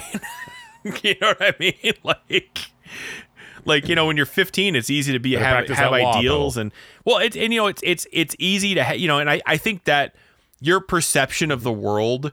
You know, you, you know, Well, see, you're you're you're still a little young, you're still a little naive, so you know, you think to yourself like Slayer really does get off stage, and they really do are sitting there, you know, like reading about serial Well- killers nonstop and everything else, and that's all they care. No, and then you realize I- that I Tom did- Maria's got a wife and kids, and I did ask in an interview a member of Blind Guardian if they ever sit on a tour bus and play Dungeons and Dragons with Hammerfall. I did ask them that. and they, they gave me a they gave me a one of those like oh we're not allowed to tell we're not allowed to answer that question like he he, he was great about it. he made it he made a great joke about it like like you know what Well, Like, I mean- I'm, I'm not going to say it never happened you do, know? do, do, do you know do you know why he, he didn't want to talk about it, right? Because Hammerfall will prevail. Well, dude, it's like it's like all right, all right. Vinny actually told me, and he doesn't remember who this was, and it kills me because I tried asking him. He was at a show one time. It was years ago, and you know how like bands they play music or whatever before they come out on stage. It's how they know when they're coming out. Blah blah blah blah blah. He said the band starts and they go to do it, but it wasn't music. It was an audio book of the Lord of the Rings. And he looks and he and he th- he thinks to himself like, "Oh my god, how much you want to bet they were supposed to play music, but that's what the band was listening to on the bus and they hit the wrong button on the iPod?" And he met and he met the band afterwards. They're like, "Yeah, man, sorry, dude, that's what we were listening to on the bus." I'm like, "That's awesome." He doesn't remember who it was, and it kills me because I, I re- this is one of those stories where the, Vinny doesn't remember anything about his life. Luckily, he has us. um, or unluckily. Uh, unfortunately for him, He probably wants to to, forget most of what we remember. he, I, I just have a, I, I have just an obnoxious memory in general. I'm just, I, am just good you- at remembering everything. you tell me stuff that happened to me in my early 20s that I have absolutely no memory of. To be honest with you, you could probably start making stuff up and I'd probably believe you. Yeah, dude, I'm telling you, I'm telling you, like the the the, the time Rex and Vinny slept together, and it just no, that's not that didn't What? happen. No, no, no, no, Well, whatever. Actually, it technically did. Actually, it did because they were Not- not in that like way. that. Not in that way. No, they were. That was that was the time when you guys were where we were in a studio or we were in Canada. We were doing something. We were too poor to afford a, we were too poor to afford separate hotel rooms, so we had to. Dude, uh, it, it was the time when you when you put ice cubes. no, we all on- did.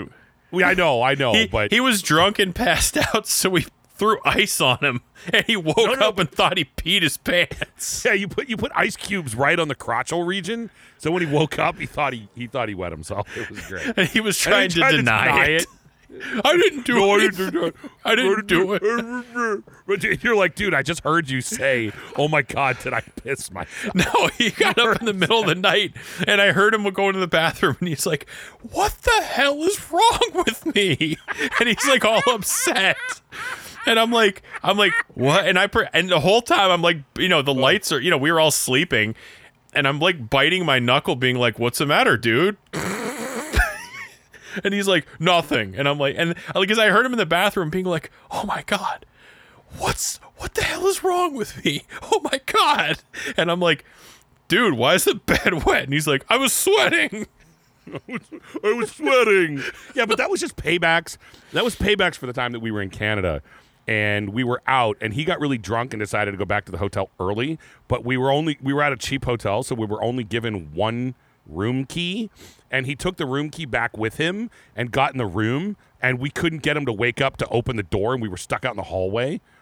like we kept calling the room and we're pounding on the door and we go downstairs and the owner of the hotel's like i'm sorry i only give one key to the room we're like oh my god dude it took us for and we finally got the guy we finally ended up getting the the hotel manager to just give us a second key so we could get in our flipping room but oh my god it just uh, we were we were horrible That's that's a that's a view behind the scenes. Well, the, what's funny is like we as a band that I don't want to turn this into a sh- you know about us, but I think a lot of metal bands, especially guys who have been in bands over the years, who have traveled or you know whatever, done studio time or you know have gone on tour or whatever, have a lot of the same stories that um part of the fun of like being on the road or being on tour or you know whatever is the pranks. Like you pull pranks on one another. You Well- you know you you mess with one another the, the- my favorite was um there there was a band that I, I um i mean we tried really very like- hard to be pantera there there was a band that I used to see live band. all the time. I really liked their first album, and their second album actually has a song called Wastelands, which uh, to this day I think is an amazing song. But there was a band called Blackguard that I used to see just constantly. When I was in North Carolina, like every show I'd go to, Blackguard was opening. Like they were just at every show, and I saw them headline a couple times. They just they were a really good band. They weren't they weren't really all that successful, but they were one of those bands that you had to give them credit. Like they would do a two week tour with someone as soon as they was done. Like they just didn't go home. They just always toured. And their drummer, female drummer, i- incredible drummer. She started the band, but she was the one that bad things would happen to her constantly. And I'll never forget, I saw them on tour with another. I could probably figure out which thrash metal band it was. They were younger. And it was me and that band and her standing around, and they were talking about how she was Canadian. And they're like, no one told her not to drink the water in Mexico. And they were talking about how, like, how, like, she had ass explosions for the next two days.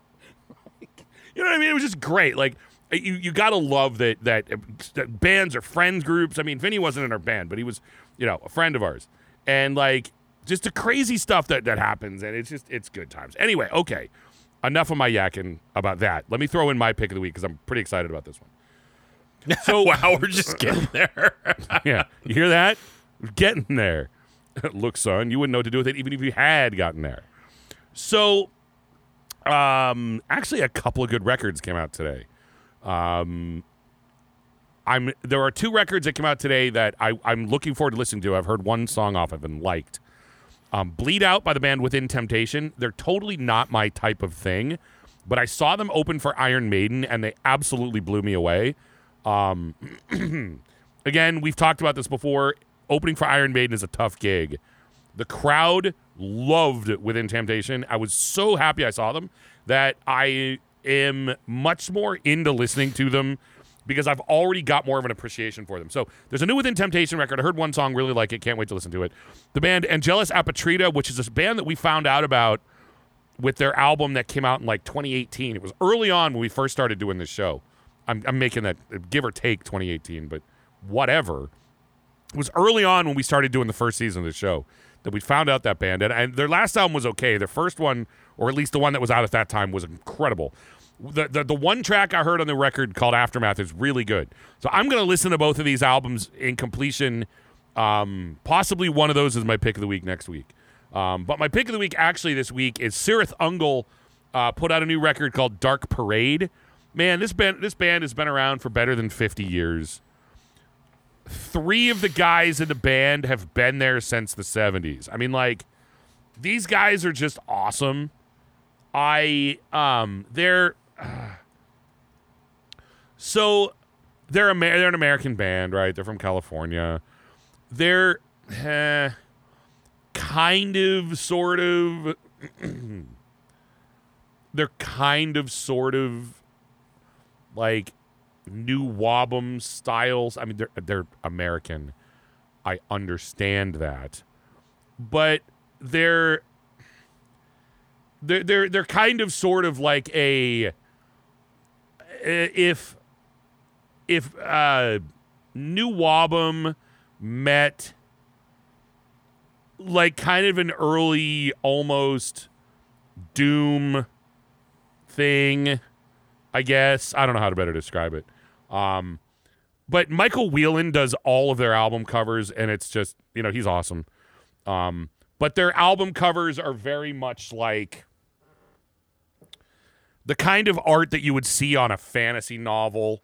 You know it's very it's very like like their last album came out in 2020 which is called forgotten black or forever black.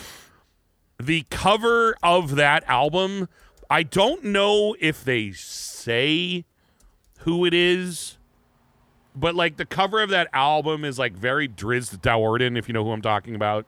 Like it's it's that kind. It's like a it's like a drow on the cover of it. Um, it's very like Forgotten Realms, that sort of thing. If you get what I'm talking about, that makes you cooler. Um, but this record is just awesome. It's um, it's called Dark Parade. Just came out today.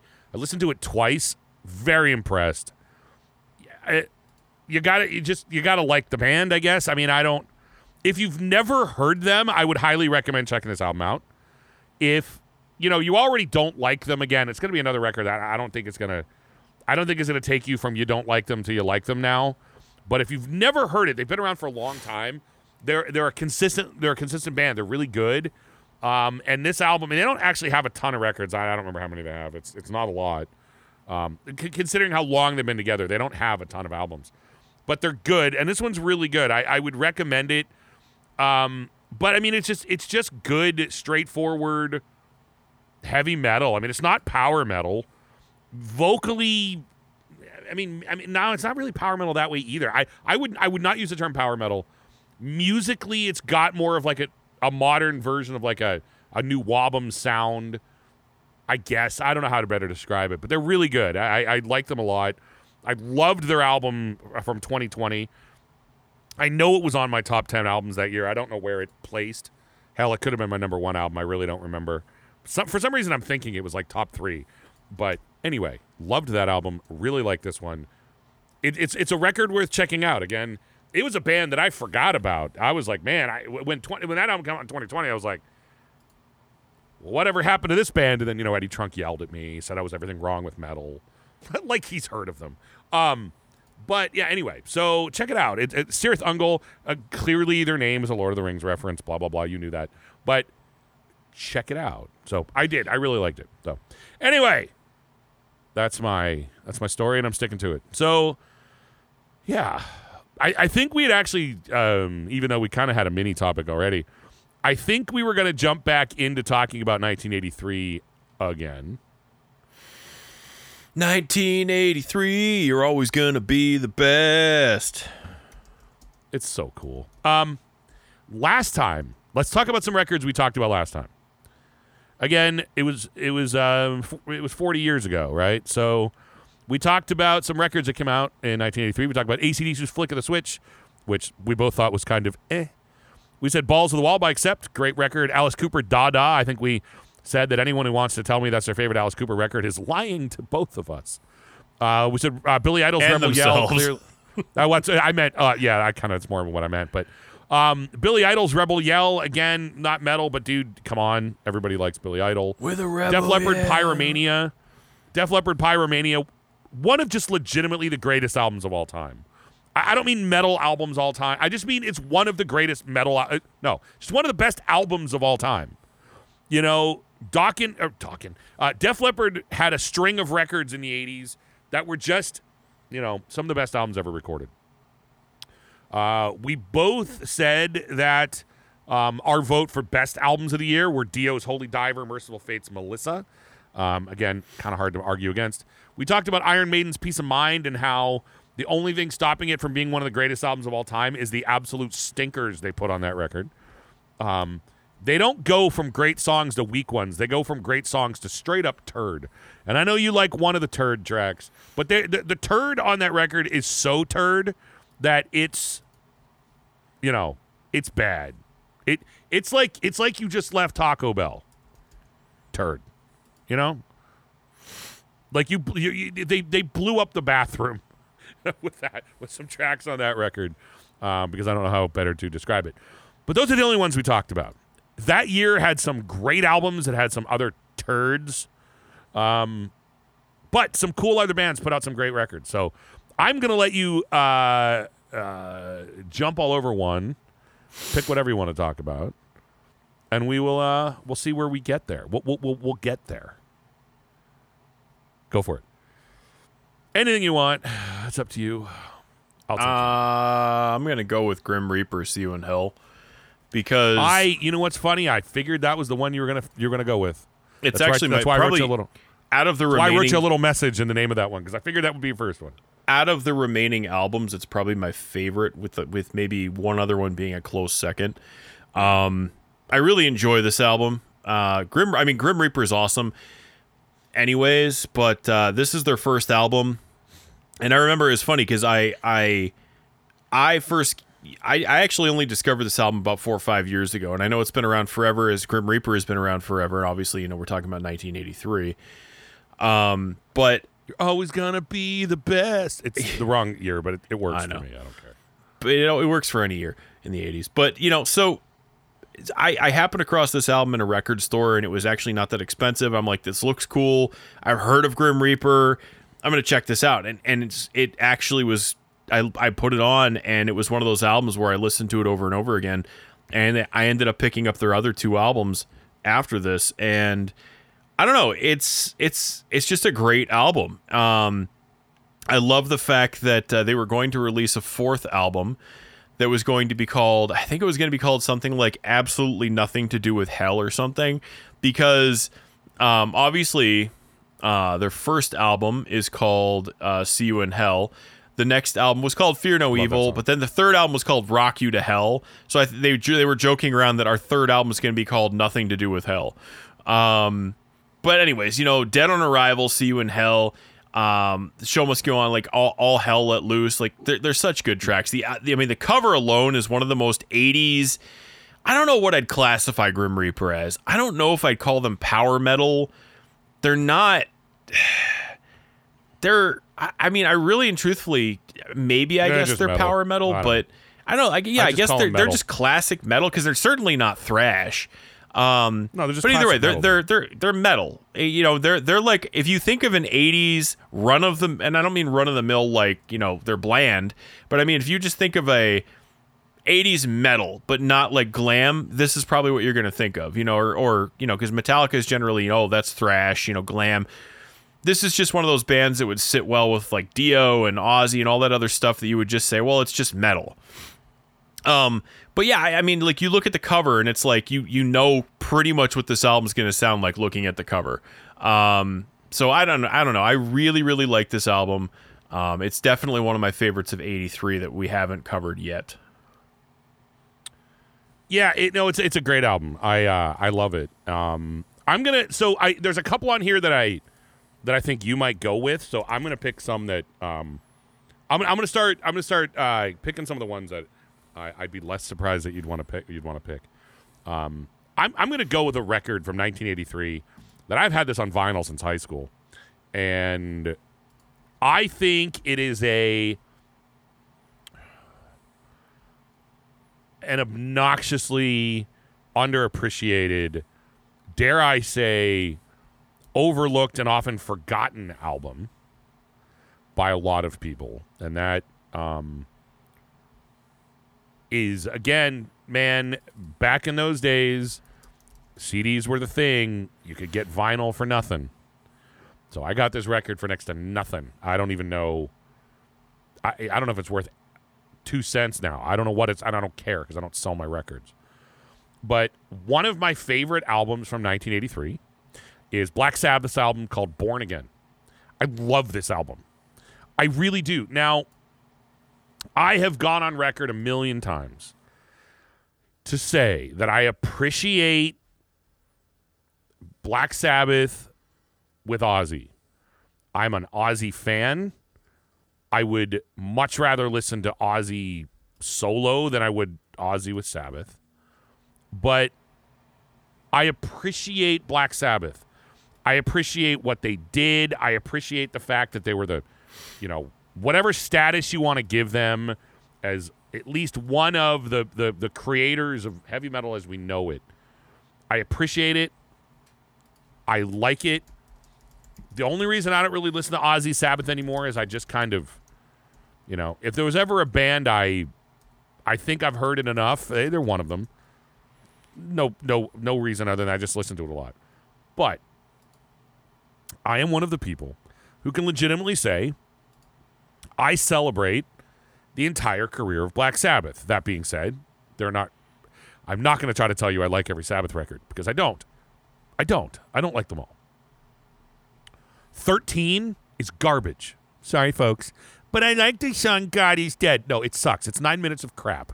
The re- and that's that was the best song on the record. Like it's not good. It's not good. It's just I'm sorry. It's not good. Brad Wilk from uh, from Rage Against the Machine, hate the band. Dude, he's a great drummer. He did a great job on that record. The album's turd. Sorry. I am also in the camp of Technical Ecstasy and Never Say Die, the last two Ozzy records. They never really warmed up to me. I know there are people out there that really love those albums, and in fairness, they're not like people who like Dada by Alice Cooper because they want to sound cool. I know why people like those two albums, and I know the appeal to them. They just really never did it for me, and that's fine. And there was a couple other records through their through their career that aren't all that great. However, Born Again to me is just such an amazing record. And anybody who wants to make the argument that after Ozzy left, it stopped being Black Sabbath, make the argument all you want. I'm not going to argue against you. But I will argue against you all day if you try to tell me that they don't have absolutely amazing albums after Ozzy left. Yes, if you want to tell me it's a different band, fine. If you want to tell me it wasn't the same thing, fine. You're not you're not wrong. It wasn't the same thing. Agreed if you want to say, well, when I want to listen to Sabbath, I want to hear, you know, fine. You can make every single one of those arguments you want to make to me all day, every day. I get it. And maybe you have to separate the albums after Ozzy with the Ozzy ones. Maybe you have to just think of it as a different band. I don't know. Maybe the reason people don't like these records is because the name Black Sabbath is on them and Black Sabbath means something else to them. That's fine. I understand all of it. But dude, listen to the song Disturbing the Priest off of Born Again and try to tell me that song doesn't shake your nuts. That song is awesome. Zero the Hero is awesome. Dude, Cannibal Corpse covered it. Zero the Hero is awesome. But Disturbing the Priest, dude, such a good album. And Ian Gillan is on this record. He was um, the singer for uh, for Deep Purple for a, a good period of time. Um, interesting thing about this record, right? If you want to look at metal history, right? Okay. So Ian Gillan had left Deep Purple. He had been out of Deep Purple for a while, right? Because um, uh, David Coverdale, who uh, eventually became the guy that you would know of from Whitesnake, was in Deep Purple for a while. And dude, I've gone on record saying albums like Burn, amazing. And you agree. I mean, I know you like those records too. They're, they're good albums. Um, but what happened was, why am I talking about Deep Purple? Because Ian Gillan sings with Black Sabbath on the album Born Again. Now, he wasn't in the band very long. I don't remember. I, I want to say like they did a short tour and that was it. Like he was not in the band very long. But that album came out in 1983. The next year, 1984, is when Deep Purple put out the record that contains my favorite song by Deep Purple. And that's Perfect Strangers. The album Perfect Strangers to me is amazing. And the song Perfect Strangers is my favorite Deep Purple song. I, I mean, It's I, also love pretty funny Burn. sitcom. It is, yeah. Um, great, great, great, great sitcom. Unfortunately, Perfect Strangers had a spin-off which ended up being Family Matters. I liked Carl Winslow. Urkel was Uh, No, no, no, dude. Family Matters would have been awesome had it been what it was originally intended. That show was not intended to be. Harriet was the main character of that show. She was supposed to be. She was on Perfect Strangers. She worked in the mailroom, right? Um, she was the spinoff. It was supposed to be about her and Carl, whose middle name was Otis, by the way. Carl Otis Winslow. Winslow. His initials were Cow. It would have been a great show, but you know, screw you, Jaleel White. Um, uh, by the way, fun little fact about that show. I was doing trivia a couple of weeks ago, and the final question, which my team bet all of our points, is like a double jeopardy. We bet all of our points, and the question was, what '90s sitcom character holds the record for the mo- for the largest number of catchphrases? And it was like 17 or something. I was like, oh, it's Steve Urkel. Got that right. Anyway, um, point I'm getting at is the next year he goes back to Deep Purple and does Perfect Strangers. Uh, if you if you've ever heard the song Deep uh, Perfect Strangers, it's amazing. If you are a Dream Theater fan from the good old days of Dream Theater, back when I liked Dream. Well, look, I still like 90s Dream Theater. I just don't like Dream Theater after that. But if you remember one of my favorite albums, it's called A Change of Seasons by um by Dream Theater. It's it's a it, it's it's a they do one song. It's a 23 minute song, then the rest are like covers and things like that. But one of the songs they cover is Perfect Strangers by Deep Purple. And Dream Theater's version on that is amazing. And uh, so anyway, point being, so this was almost like Ian Gillan's like warm up to Perfect Strangers.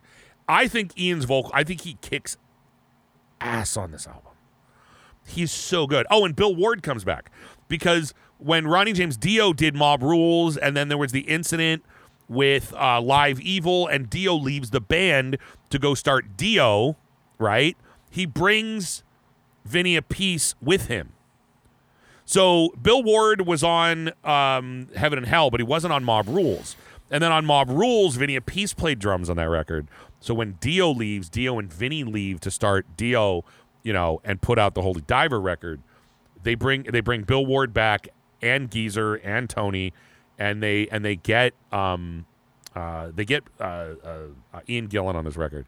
Again, you're if you're one of those Sabbath people, hey, look, man, there's people that won't listen to ACDC after Bon Scott. There's people that won't listen to Iron Maiden after Paul Di'Anno left. More power to you, man. I get it. I get, I totally understand. But if you're not one of those people who gets their panties in a bunch with Sabbath without Ozzy, listen to this record. If nothing else, listen to the song Disturbing the Priest. Interestingly, dude, I got to tell you though, man, I've been to a lot of concerts in my lifetime. And not not the songs that they play for the band to come on stage, but when they just like play music in between bands, I can't tell you how many metal shows I've been at that I heard the song Disturbing the Priest. It's played. That song is out there. I just think for some reason people don't realize it's a Sabbath song because it it sounds more like a really heavy Deep Purple song. I mean, I get that if you want to say that. But dude, it, it kicks ass. So yeah. Oh, and the cover is awesome. The cover is just awesome.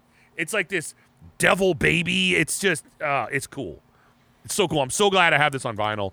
Um and uh it's it's one of the coolest it's one of the coolest non-Ozzy Sabbath albums. I mean, Seventh Star, I have it on vinyl. It's I mean, it's I bought it for like two dollars. It's it's I like having it, but it's kind of terrible. Eternal Idol is okay. Headless Cross kicks ass. And Tyr, holy crap, does Tyr kick ass. So like I, I will I will give you like seven star and Eternal Idol and eh. um, but you know, with Tony Martin, but then dude, Headless Cross, Tyr, amazing. Dehumanizer is awesome. Cross Purposes is awesome.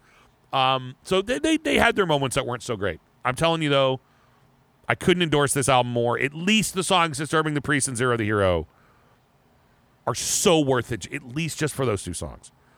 Play Disturbing the Priest. If you don't know what song I'm talking about, A, there's chances you've heard it, and B, there's a better chance you're just going to think it's awesome. So, anyway, that's my story of the album Born Again by Black Sabbath. Beer.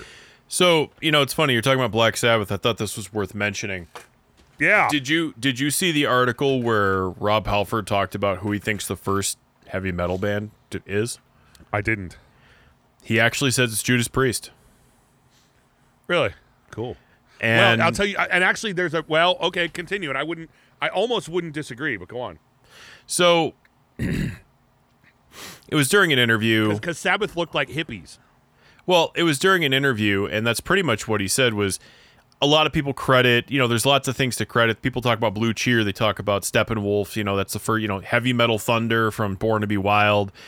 Of course, Black Sabbath is usually credited as the first heavy metal band, but he, you know, Halford says Tony Iommi refuses to call themselves heavy metal. He says they're a hard rock band.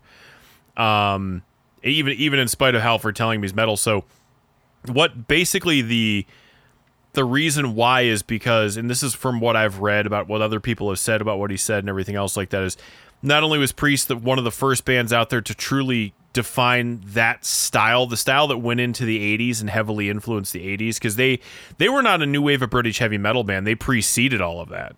Um, everybody always groups Priest in with bands like Maiden and the and and Praying Mantis and all the They- they, they they, were were, around- around long They had half before a that. decade over that. Yeah. Oh yeah, they were around long before that, and uh, but they were the first to really embrace the heavy metal culture. So, you know, I mean, Sabbath. the look, the look, everything about them, man. Yeah, they defined Hey, a big part of the look. I mean, how many times have I said it? We talked about this in the show before. I said, as much as Sabbath might have been musically the first band to make something like super heavy and evil like that, like, dude, Kiss did more for metal in every other way, just because of the performance and the, you know. But Priest, oh my God, of course, Uh, they they might not have been the first band to play heavy metal music. I think, they, but they, if you want to say they were the first band to truly be heavy metal, look, Rock and Roll is a good album. I agree, but dude, Sad Wings of Destiny was 1976. You're in Victor, for Victor a changes the Ripper. Dreamer, Deceiver, Tyrant. in for a shock. Ah! like, dude, you listen to dude, listen to the song "The Ripper" and "Victim of Changes" and "Dreamer, Deceiver," and tell me you think that's 1976. You're lying. You're yeah, lying. they were It's- you know they were getting up there with the leather and the studs, and I'm well aware of where that came from. Um, meaning, eh, you know, Halford himself has said in an interview. So this is not me stereotyping No. Rob Halford. He said like himself. Yeah, he said himself that him wearing that stuff on stage was first of all, he thought it was a subtle signal to everybody saying I'm gay. He thought and he and he was like shocked when it, it started being adopted by everyone. And he said it gave him an excuse to go into like leather shops and sex shops because he'd just say, "Oh, I'm just looking for stage clothes," but he could actually hang out there and still not be outed.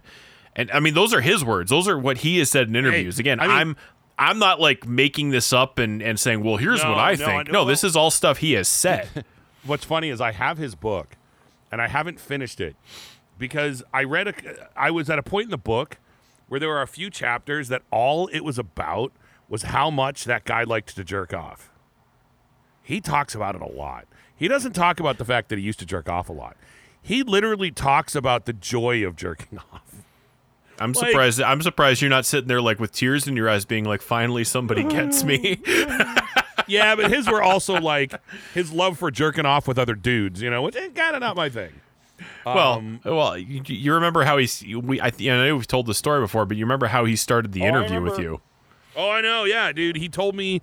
He told me he called me late because he he called the wrong number and it was a porn on the line and he decided to buy porn. But it was the Um, way he which- put it, like the way you always say. He's like, he's like, I called the wrong number and it happened to be a porno line, so I ordered some porn and then I called you back. And I remember your reaction. you were like, Hey, all right. Oh, wait a minute, it's not, Dude, We're not I- ordering I from wanna, the same like- catalog. I, I it kills me that I didn't ask him when I met him. But like, if I ever met him again, I just want to be like, dude, how many times did you tell that to people? I guarantee that was his like canned line, but I don't care. It's awesome.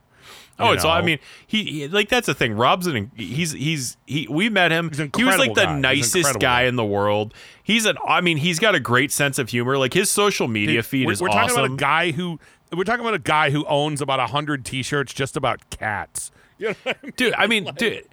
I no, honestly, like, and that's the thing. Like Rob Halford, he's like. I remember when we met him. He's like, "Oh, hello, I'm Rob. Um, I would you like to get a photo? Where should I stand? Is he over here? Okay. You know, like he he was such like a gentleman. You know, like he's he's like the nicest dude in the world. Anyways, like Rob Halford, he's the metal god. I don't. That that's what's funny is Rob Halford is the metal god. No one will dispute that. No one will dispute that. He is the metal god. Um, No, and I that's mean, a- there, there are there are people in the there are people, and I, and I'll, I'll mention this again, but like there are people in metal that are just kind of uh, their their legacy is undisputed. I mean, can we be fair? Dio's legacy is undisputed. absolutely Dio, it, it is un, it is not questioned by anybody. no. Like when when people say that Dio was the greatest voice, it's like, dude, no one disagrees. You know, nobody does. I mean, it's one of those things where like if you watch, and this is a testament to both of these things. If you watch any, and I don't care who it is, I really don't care. If you watch any of the videos of vocal coaches that want to like do vocal coach reaction videos, there were three. There's three of these that the women are like really really successful at this and have like millions and millions of views. You have the redheaded, you have the redheaded girl, you have the blonde who from the um I can't remember the name of her show Uh, you have the blonde opera singer, and then you have the really weird British one who, who like, um, how do I say, reached climax watching Devin Townsend, and that one's really funny. She's horrible. Yeah. But and I can't watch anything else of hers because she's the worst. But um, she does that. The, the blonde has a show called The Charismatic Voice, and then there's the then there's the redhead who's pretty awesome. But anyway, there's those three, but then there's everybody else. Everybody, everybody else that's a vocal coach that does a reaction video. Everybody who, like, like the, the Lost in Vegas guys, who I have the utmost respect for, who were the hip hop guys that, by this point, they probably know more about metal than most people because they had a, show, a channel all about it. But those guys who came in not into metal and they were looking at reactions, they're the same way. It doesn't matter. Seriously, it kind of doesn't matter who it is. Everyone, everyone puts Dio at the top. They just everybody does. Like what I mean by that is people who don't know. You know, it's not like Dio's at the top because he's Dio. These are people going, I heard this guy's really good. And they go, where does that voice come from? Halford's that way too. No one will ever question his status. And we all can't Just- be Bruce Dickinson.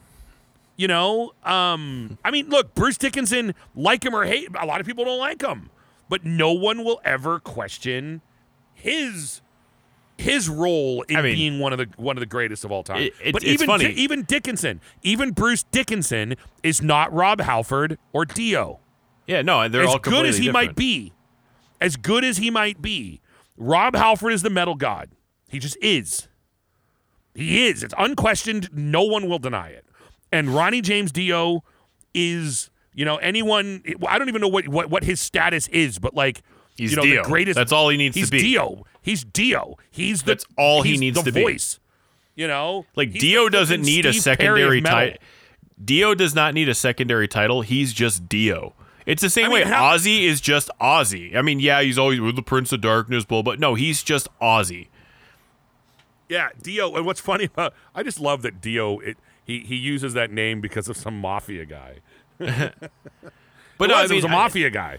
But I mean, seriously, like Priest, you know, I, I, I- if you, and also if you look at Priest, they're one of the, and yes, I'm aware that they had that run in the '90s where Halford was gone and Ripper was in there. And truthfully, if you look at the band now, Halford and and Ian Hill are the only two guys left who are truly original members. Although Scott Scott's Travis. been there for thirty years. Yeah, he's been there for 30 years. So whether he's an original member or not, I'd say at this point he's gone beyond hired gun. I mean, at least as far as the fans are put it this way. concerned. He's been in Judas Priest longer than he than Priest didn't. Than Priest had other drummers. Right. And you know, I, you know, Richie Faulkner at this point, you know, he's been there Richie's long been enough. there for a while. He's, he's yeah, he's been there long enough, and I get that. You know, ever since Glenn got, you know, really came, you know, ever since Glenn's illness started to get the better of him, you know, they've they've had, uh, uh, um, uh, oh my god, I'm having a brain fart. Producer, Oh, uh, um, um, um, um, um, um, um, uh, uh, I can uh, see the guy, Yeah, um, Andy Sneap. Andy Sneap. I was like, Andy, what's his name?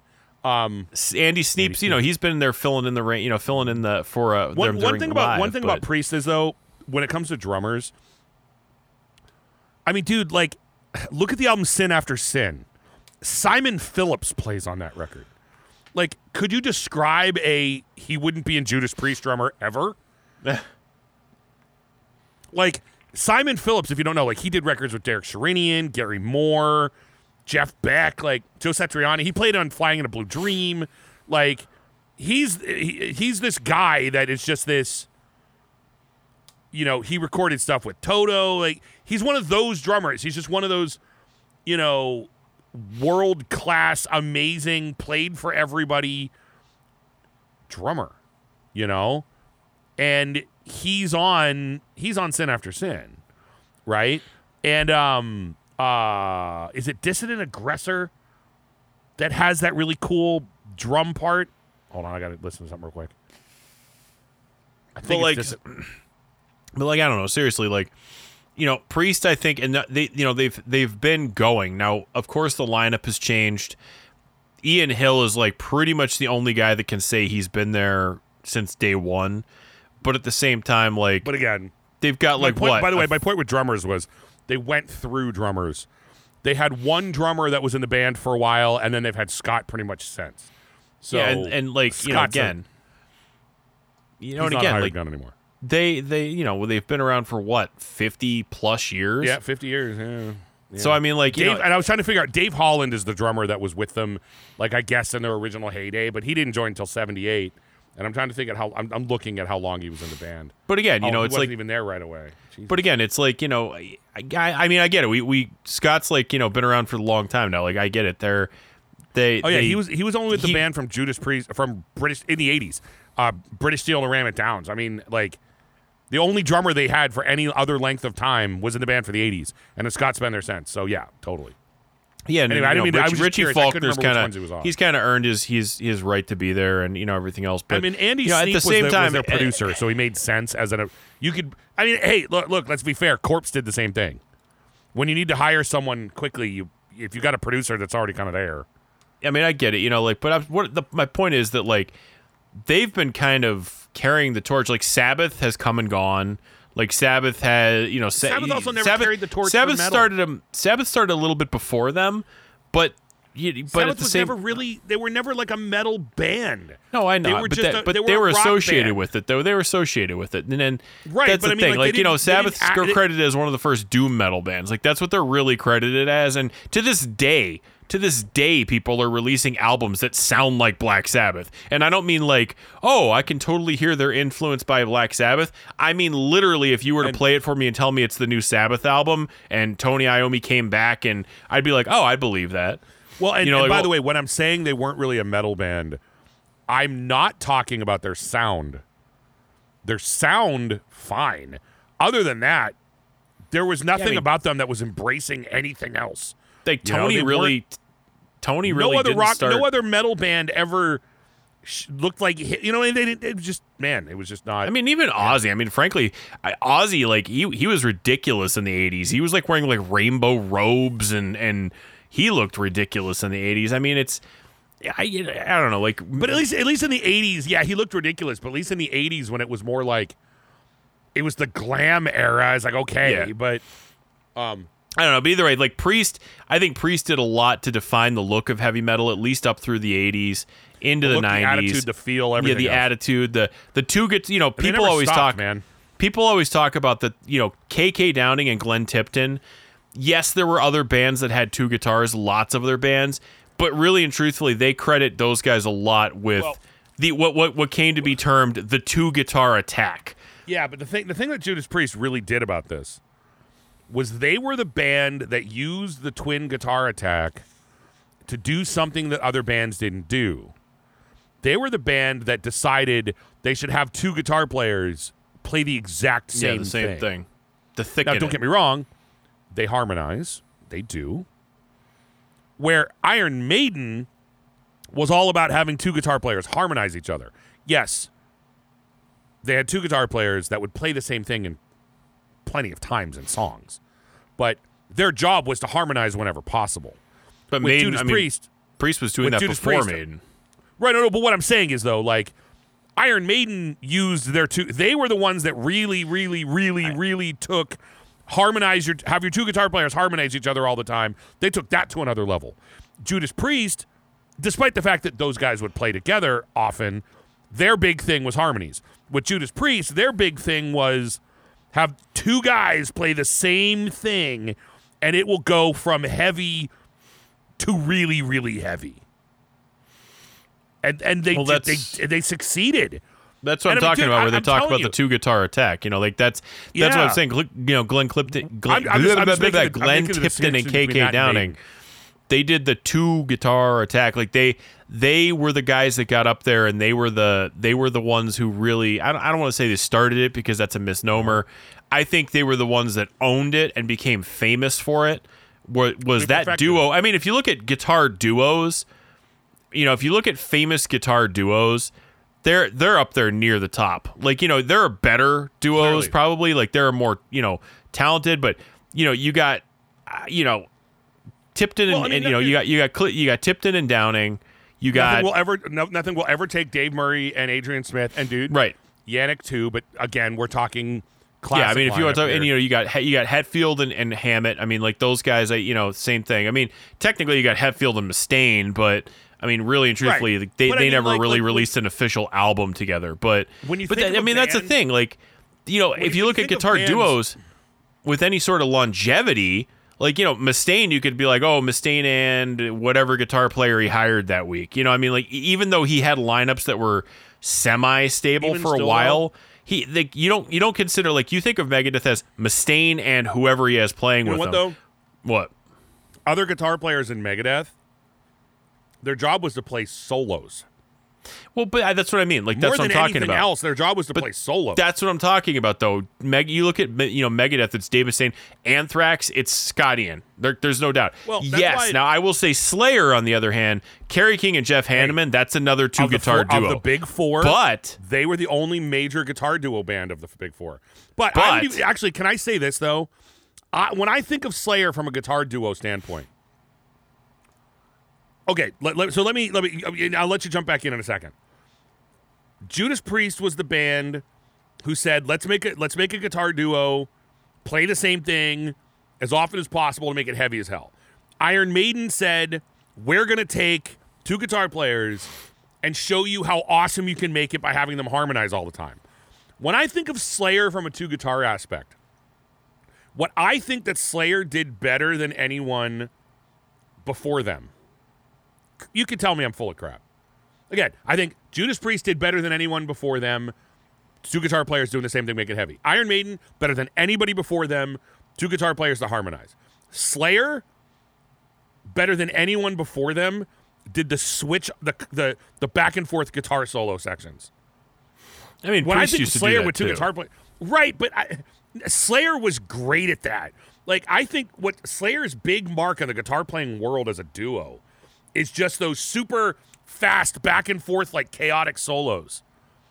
They were great at that. That that's to me. I mean, call me full of crap, but I think that's what they that's their stamp as a guitar duo. So as Again, far as Slayer's it's concerned, about, it's not about who invented it. I'm saying that to me, that's their stamp. as far as Slayer's concerned, I will say like there's there's the thing that really in terms of the guitar duo ship for them is is I will say they and uh, well what I was going to say a few minutes ago was if you look at their one of their biggest influences it's actually Judas Priest. Like the way that Kerry King and Jeff Hanneman met one another was because Kerry King was sitting there, I guess I think they were at an audition for a band and that Kerry King was sitting there playing Judas Priest songs like after he auditioned, and Hanneman heard him, and they started talking, and that's how they formed. Like they basically said, like, well, if we don't make this band, let's just form our own, and then that's how Slayer was formed, or one of the ways Slayer was fine. I, you know, I, I think you know I read that story. It was years ago, but so I mean, Judas, and they, I guess when they started, they used to play Judas Priest covers, and that's that's how they started off. So. You know that Dude, that whole two guitar attack heavier that, than that. that whole Yeah. two guitar attack thing, you know, that's that was a big influence on Slayer. Now, what I will say to you is, It was. And actually, Mercyful Fate was really What- damn good at it too. But yeah, Yeah, who were a big influence on those two guys too. That's why I mentioned it. But but what I will say to you though is, what I will say to you about Slayer though is, yeah, the switching back and forth solos that they're good at. The other thing I will say they were good at was they did do a lot of stuff that two, the two guitar players were doing stuff at different times, but it was it was not harmonies, meaning you'd have one of the two of them laying down like a heavy track and the other one doing something over it. Like I think of like uh uh Raining Blood with a dun dun dun dun dun dun dun dun. You know that part? Where you where you have what? Kerry King doing the dun dun dun dun dun dun dun dun dun dun dun dun where you know Jeff's just holding down the dun dun dun dun dun. Actually, they did that in a I- lot of different kinds of songs. well, okay. So by the way, we're we're talking about Slayer. So why don't we just throw the fact that the first Slayer album, "Show No Mercy," came out this year? Um, I'm just saying we might as well talk about that since we're talking about Slayer. Yeah, Can I I mean, tell Show No Mercy was a funny album, and, and not a not a funny haha album. I actually Uh, think it's a really good album. But yeah, It is a funny album, and, and it is a good album. But I will say this about Show No Mercy is that, um, it it wasn't Slayer as they became to be known. Like you can definitely hear the the early influence on Slayer on this. Sure. Like they that you could hear like the Mercyful Fate influence. You could hear it was Can not because it was you know though, they were still a few only- steps away from Raining Blood. You know what I mean? only only one member of the Big Four put out their first album and really just continue. Megadeth's first album is not as good as anything as they did after that.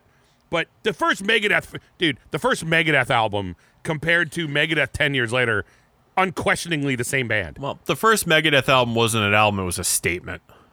No, but my point is, legitimately for Metal- for Megadeth's entire career, they never changed that much. I mean, okay, they faltered a few times, but what I mean is, Anthrax's first album doesn't sound like them later. Meta- uh, Kill 'Em All doesn't sound like anything they ever did after Kill 'Em All, at all. So I, I mean, even Ride the Lightning is nothing like it. Ride the Lightning and Master of Puppets, you could say that's the same thing, not Kill 'Em All. Slayer is the same way. Megadeth is the only one of the big four that really, really that their first album defined them.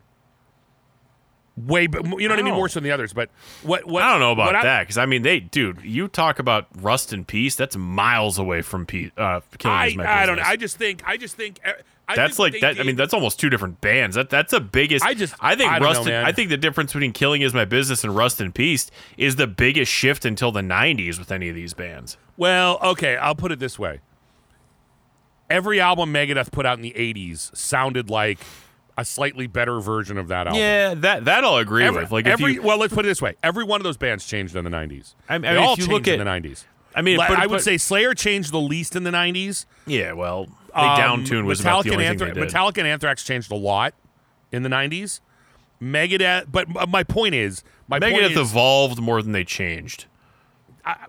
yes, I, I guess I would throw that. And even still, though, my point is, they evolved from the first record more so than they changed. I agree with you.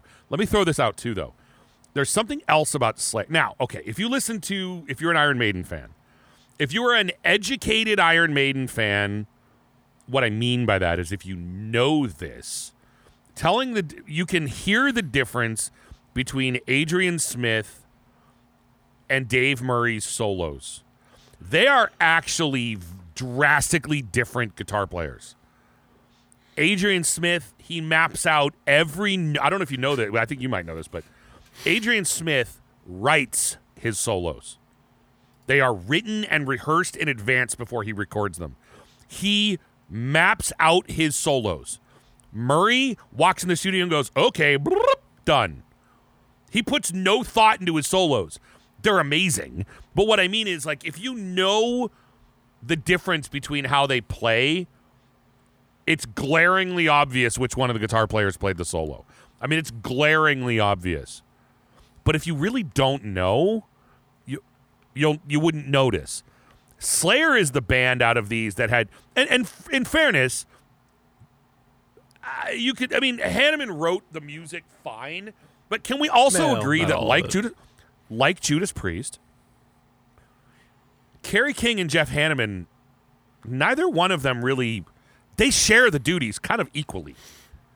Well, Yeah, one song to a next. But what I mean is, like Judas Priest, both neither one of the guitar players really had a bigger duty than the other one. They they they they both played solos. They both you would do this this time, you do that.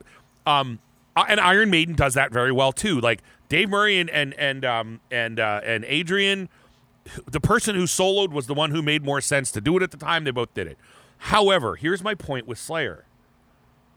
I don't think you have to be an educated Slayer fan to tell the difference between when Jeff and Kerry are playing.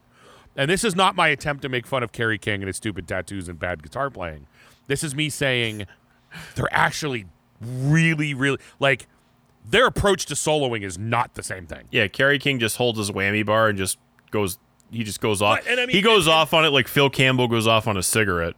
What I what I what I mean by that is though they are like I said with Iron Maiden, yeah, Dave and Adrian are very different in the way they solo, but that's only really if you what I mean is you have to know it.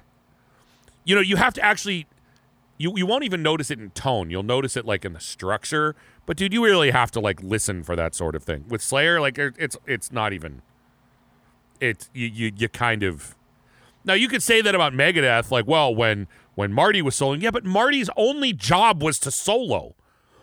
Marty didn't play on the damn records; he just soloed on the records. Dave did everything else. Slayer is a band who guitar players they shared the duty equally, but they're also very different. Again, you could say that Glenn Tipton and K and and KK were different, but you know what? Not that much. Well, They, they were two and- guitar players that they, they they just it's like they, they they were both out to do the same thing. Whereas whereas Kerry and Jeff were very different. And that was what it's what made Slayer I look, I've always said I'm not a huge Slayer fan. I like there was a handful of Slayer that I really do like. Like I love the first album. I lo- I, I, I love Hell Awaits. Um, I love Haunting the Chapel. I, I do, I do, and I, I'm not trying to be cool. It again, like you said, their first album, it sounds more like a band who listened to Judas Priest. Well, hello, it sounds more like a band that I would like. In fairness, it's not as chaotic. That's one of the things that that that that Show No Mercy does not sound so chaotic. In other words, I should say this: the record sounds like guys who listen to Judas Priest. It doesn't sound like guys who listen to punk. And I don't mean that in a negative way. What I mean is the energy, the aggression, and the chaotic nature of punk really starts coming out in their albums later. Again, because Jeff Hanneman's a punk fan and he wrote a lot of it, and we get that point. It's funny um, because Jeff Jeff actually wanted to shave his head to be like more No, like no, a hard. no, Jeff was a punk. Kerry was Kerry was mu- was into Mercyful Fate and Judas Priest. Jeff was a punk and he was a surfer guy. But my, the point I'm getting well, at he wanted to shave his head, and Kerry King wouldn't let him. He's like, "Are you nuts?" being- this isn't me trying to be cool and be like, I only like the early Slayer. I'm saying early Slayer played more to my my sensibility as a uh, uh, that I and stuff I like in music. But um, I do, man. I dig so I dig Show No Mercy. I, I'm not saying it's a perfect album because it isn't. I'm not saying it's not without its flaws because it has them. I'm not. You know what I mean? Like It's like dude, any first their- album, though. It's most band. I mean, dude. Most first albums are comprised of songs that a band has had throughout their entire career. So a first album is going to sound, it's probably going to sound a little disjointed. You're going to hear a lot of different influences. You're probably going to hear, you know, things that. I mean, it's like that don't always because I mean li- listen a second that's why in a se- that's why a second album is a band's true test and that's why they always call it the sophomore slump is that you know a first album this band's had as long as they wanted literally as long as they've wanted to write this album because Yeah, it- these songs have been a- being crafted since the band's formation. So That- they have the chance to write a song test it in front of a crowd say boy that song nobody likes that song we're going to throw it in the trash. Oh everybody loves this song so let's make sure we keep it. Like let's and they have a chance to experiment with it. Oh maybe we'll change this part. Well, maybe what- we'll change that part whatever. A second album is all right you're done with the first. Now you've got x amount of time See- to write the second album that's what's funny about first albums is you get one of two things, right? You get exactly what you just described, or you get the band who's got something going on, but they haven't figured it out yet.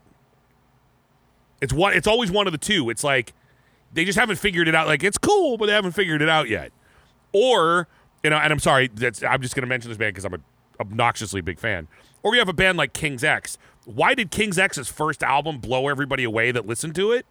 They'd been around for a decade. you know, they were a band for a decade before they put it out.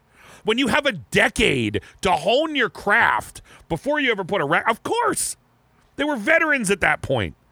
You know, um, I think Slayer was still. My thing with their first album is I think they were still trying to. I don't think they had honed to their craft yet. I think they were still trying to figure it out. They hadn't been around that long. You know, I, I do. I think they were just trying to hone. They were they were still figuring it out, man. Um, I don't even think they they real because I don't know if they realized that they were going to be able to push. The, I mean, dude, I get it. There's that ridiculous picture on the back of the album with Jeff Hanneman and the the the, the, the like black the black under his eyes and the upside down cross, which I don't know how the hell he's playing guitar holding it, but whatever. You know, that's stupid. I've I've made fun of that picture ever since I saw it. Um, and they have songs like the Antichrist and blah blah blah. But did Slayer, even with the the the you know the goat on the album cover and blah blah blah, did they really know how far they were going to be able to take that? That that that was I don't know. I mean, Venom is Venom is still touring. they were Yeah, around before but- Slayer. Right, but Slayer was able to somehow craft that in a different way. Um, so yeah, Well, like like hey, let's be It's fair. It's Dude, because they dude, adapted, though. I mean, they Can I can I can I say one thing though? Here's a, here's the difference between Show No Mercy. Here's one thing about Show No Mercy that I will say to kind of support my point. I again, I'd like Show No Mercy. It's a. I mean, it is a dude. Die by the Sword's a good song. Black Magic is a good song. The Antichrist is a good song. Evil has no boundary. They're good songs. Do they stand up against Slayer's later career? No. But they're good songs. Here's my point, though. You listen to Show No Mercy. Yeah, it kind of sounds like Slayer. Dude, the next year they put out Haunting the Chapel, and that is Slayer. Haunting the Chapel is Slayer as you know it. Came out a year later. Haunting the Chapel, Chapel is what Slayer will be for the rest of their career. Right? I mean, I'm, I'm not wrong. You said yourself, like, Slayer never really changed. They down tuned a bit. Okay. But in general, Slayer never really changed. No, I mean truthfully, if if haunting the chapel, Haunting the Chapel, if haunting the it was it. chapel would have come out right before uh, Raining Blood, I think you know because Hell Awaits, Hell Awaits was a great album. Yeah, and It's truthfully, thing, but Hell Awaits too. I Hell mean, both Awaits, of them, though. If you look at Slayer's career, there's a lot of natural progressions versus distinct changes. So, like, you know, I don't think there's ever a point in Slayer's career where you look at this and say, wow, is this the same band? Because, like, yes, Diabolus, they started down tuning into C sharp instead of E flat. was the they did thing. change their writing style a little bit, a little bit, but there's still enough there of Slayer to say, okay, this I is just- Slayer trying new things. This is not Slayer changing what they're doing. Like, I- my- like my- if you listen, is- if you Go listen, if you listen to like if you listen to uh, uh, um, um, um, persistence of time and sound or actually let's yeah if you listen to persistence of time and sound of white noise it's a more distinct change if you listen to um, uh, so far so good so- or yeah so far so good so what and rust in peace there's a more distinct change good or bad there's a more Let me- distinct let me, change let me say this though. Take a band like Metallica, right? well that, I Metallica mean, that's plays- a way more distinct change No, no, no, no, no. But I'm just, I'm gonna, I'm gonna draw. I'm, let me just draw a difference here. When Metallica plays a concert now, every song they play, if you don't know the, if you didn't know the song, you still knew what album came, you would know what album came off of, because they're all so different. My point, fine. I know Metallica's the exception to the rule. Forget about the Metallica point. Just as a as a contrast, take "Haunting the Chapel" from 1984. Take the song "Chemical Warfare" as an example to this day, Slayer can play well, whatever, right? They're whatever Uh, on their farewell tour. Slayer could play, and, and tell me I'm wrong because I don't think I'm wrong. You're a bigger Slayer guy than me. To this day, Slayer can play Chemical Warfare next to any other song in their in their catalog, and you wouldn't know it was written 25 years earlier than another one. well that's what i mean like they But that's my point. They- like, I mean, and I'm not saying that. And, and yes, while I'm not the world's biggest fan of Raining Blood, you could easily say if you want to say that that's when they perfected it. Fine, fine. Maybe Raining Blood is them perfecting it, but all Raining Blood is is a quote unquote better version of what you're hearing on Haunting the Chapel. It did. So, in other words, uh, th- while the first album might not be Slayer as we know it, it didn't take them damn long to figure it out. i mean the, They figured out what worked on that record, and they did it on Haunting the Chapel. I know Haunting the Chapel is, you know, 17 minutes long. well Raining Blood's 30 minutes long so Well, but I mean, like Chemical Warfare, Captain, Captor of Sin, those two songs alone, the rest of their career sounds like those songs. With again, I get it. You're you, every band matures a little bit. Even Motorhead didn't all. I mean, they all they, they had the same style forever, but I mean, clearly their sound changed a little bit as time goes on. especially when There- phil went off on that there- cigarette there's there, there's when he went to town no on that way- thing Overkill never really changed majorly either. But again, you're always going to note eh, you, you you you're always going to hear a change. The thing about But it that's is all, that that's all the- I meant the- about Slayer the- was it was a year after that record that they solidified who they were, and they they never faltered. I might think that a whole bunch of Slayer records suck, but The- the, damn band never sidestepped. I will say this though about Slayer. they Slayer. never stopped being the Slayer they, were. They were always. There's a couple things about Slayer. First of all, they were always. You know, they they were under a lot of pressure. Meaning they were under more pressure than say Overkill or Exodus because they were higher profile. They were under more they were. pressure to. They, you know, you know what they did though. They did something the other bands couldn't do. They were the cool, edgy kids. You know what I mean? Like they were the kids in the sunglasses and the leather jacket in the back of the classroom you know, Metallica was Metallica was the uh, They wouldn't okay. have been in class because Hey, they were drunk. Well, no, like no, let, like let's let let's look at this in terms No, of no, uh, they- let's they were- look no, at this in terms of out- stereotypes, right? Metallica, Metallica was Metallica was the the jock. stand. Metallica was the football player that everybody liked. You know, Megadeth was the nerd because they were like the they were the ones. You know, Slayer was like the cool. He they okay. Let's like okay. I'll do it this right. Let's do it this way. I'm trying to think of the best way to describe this. No, uh, So Anthra- Anthrax. Okay, I'll take that back. Anthrax was the nerd.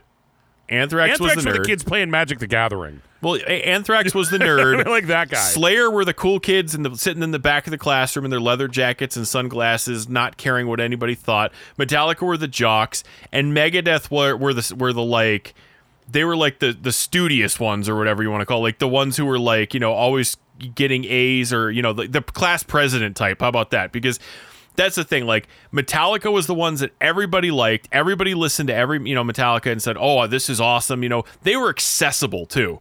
They weren't Metallica- singing about Metallica Satan. were like- they weren't like th- their music was catchy. It was well structured. It wasn't overly technical. Megadeth was trying to be faster than anybody. So You know what? in what?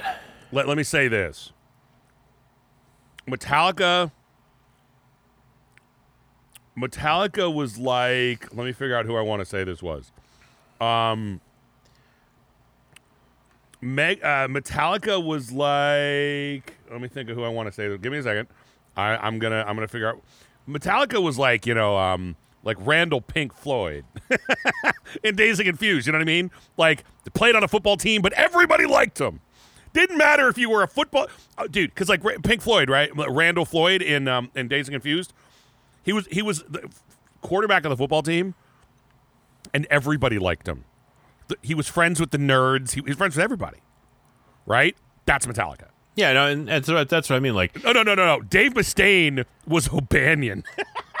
yeah, I mean, truthfully, yeah, I mean, he was Dave- Dave, Dave Mustaine Mustaine was was the guy guy out there with something to prove, big chip on his shoulder. he would be the guy that he he flunked. Uh, um, yeah, Dave Mustaine would be the guy who flunked his senior year just so he could kick someone's ass again. Anthrax, Anthrax were the guys having Abraham Lincoln dreams. Yeah. Am I wrong? Yeah. No. No, No. and- but I don't know. Slayer, there's, Slayer, there's Slayer would have been like Dawn. Yeah. nah. See, I don't, know. even think so. Like Slayer wouldn't. It wasn't. But I'm saying like I don't know. That's my point, though, is, you know, Megadeth, their only goal is to be faster than Metallica because at the time, that's what mattered. Like, it did, you know, finally, Dave figured out, like, wait, if I actually write some songs and I don't worry about just being faster than Metallica, I might actually be able. And I'm not saying that the three, the three album, Megadeth albums that came out in the 80s were bad. I'm just saying that compared to Rust in? Peace, those, those, I mean, look, Rust in Peace blows anything they did out of the water without Can even trying. this? Would it be wrong to say that Slayer was the only one of the four bands who was always comfortable with their identity? Well, that's what that's what I was getting at. Is that, They just- they were that that's what I was getting at? Is, knew they were, it- but it was faltered. easier. But I'll say this: it was easier for Slayer because Slayer appealed to a different audience. Yes, there was yes, it appealed to the same audience, but what I mean was. Slayer had the the you know out of the big four and really and truthfully like the big I, I know that there were other ba- like Venom was doing this you know Mercyful Fate was kind of out there King Diamond and everything but I'm saying like you know Slayer had that broad appeal they were the band that could afford to say we're Slayer we're not changing we're going to be the evil guys and we're going to still sing about Satan and not care whereas the other bands like they were more concerned with commercial appeal. Slayer knew they were not going to get commercial appeal. Slayer knew that no one was going to be playing The Antichrist on Top 40 radio. Slayer knew that no one was going to be playing Angel of Death on Top 40 radio. They knew that. And the only way they could really survive was to embrace that. Because the bottom line is if a band like Slayer were to release a black album, they would be abandoned by everybody. They, you know, because they weren't accessible enough, like Metallica, where you could go back and listen to their old stuff. Where the, like I said, the captain of the football team could go back and listen to their old stuff and not be like, "Wow, these guys are singing a lot of stuff about Satan. They're singing about the Holocaust. I don't know about this." You know what I mean? Versus Metallica, who's singing about Johnny got his gun and you know, ride the light. They they weren't singing like that kind of stuff. Anthrax, the biggest problem for Anthrax was Joey Belladonna.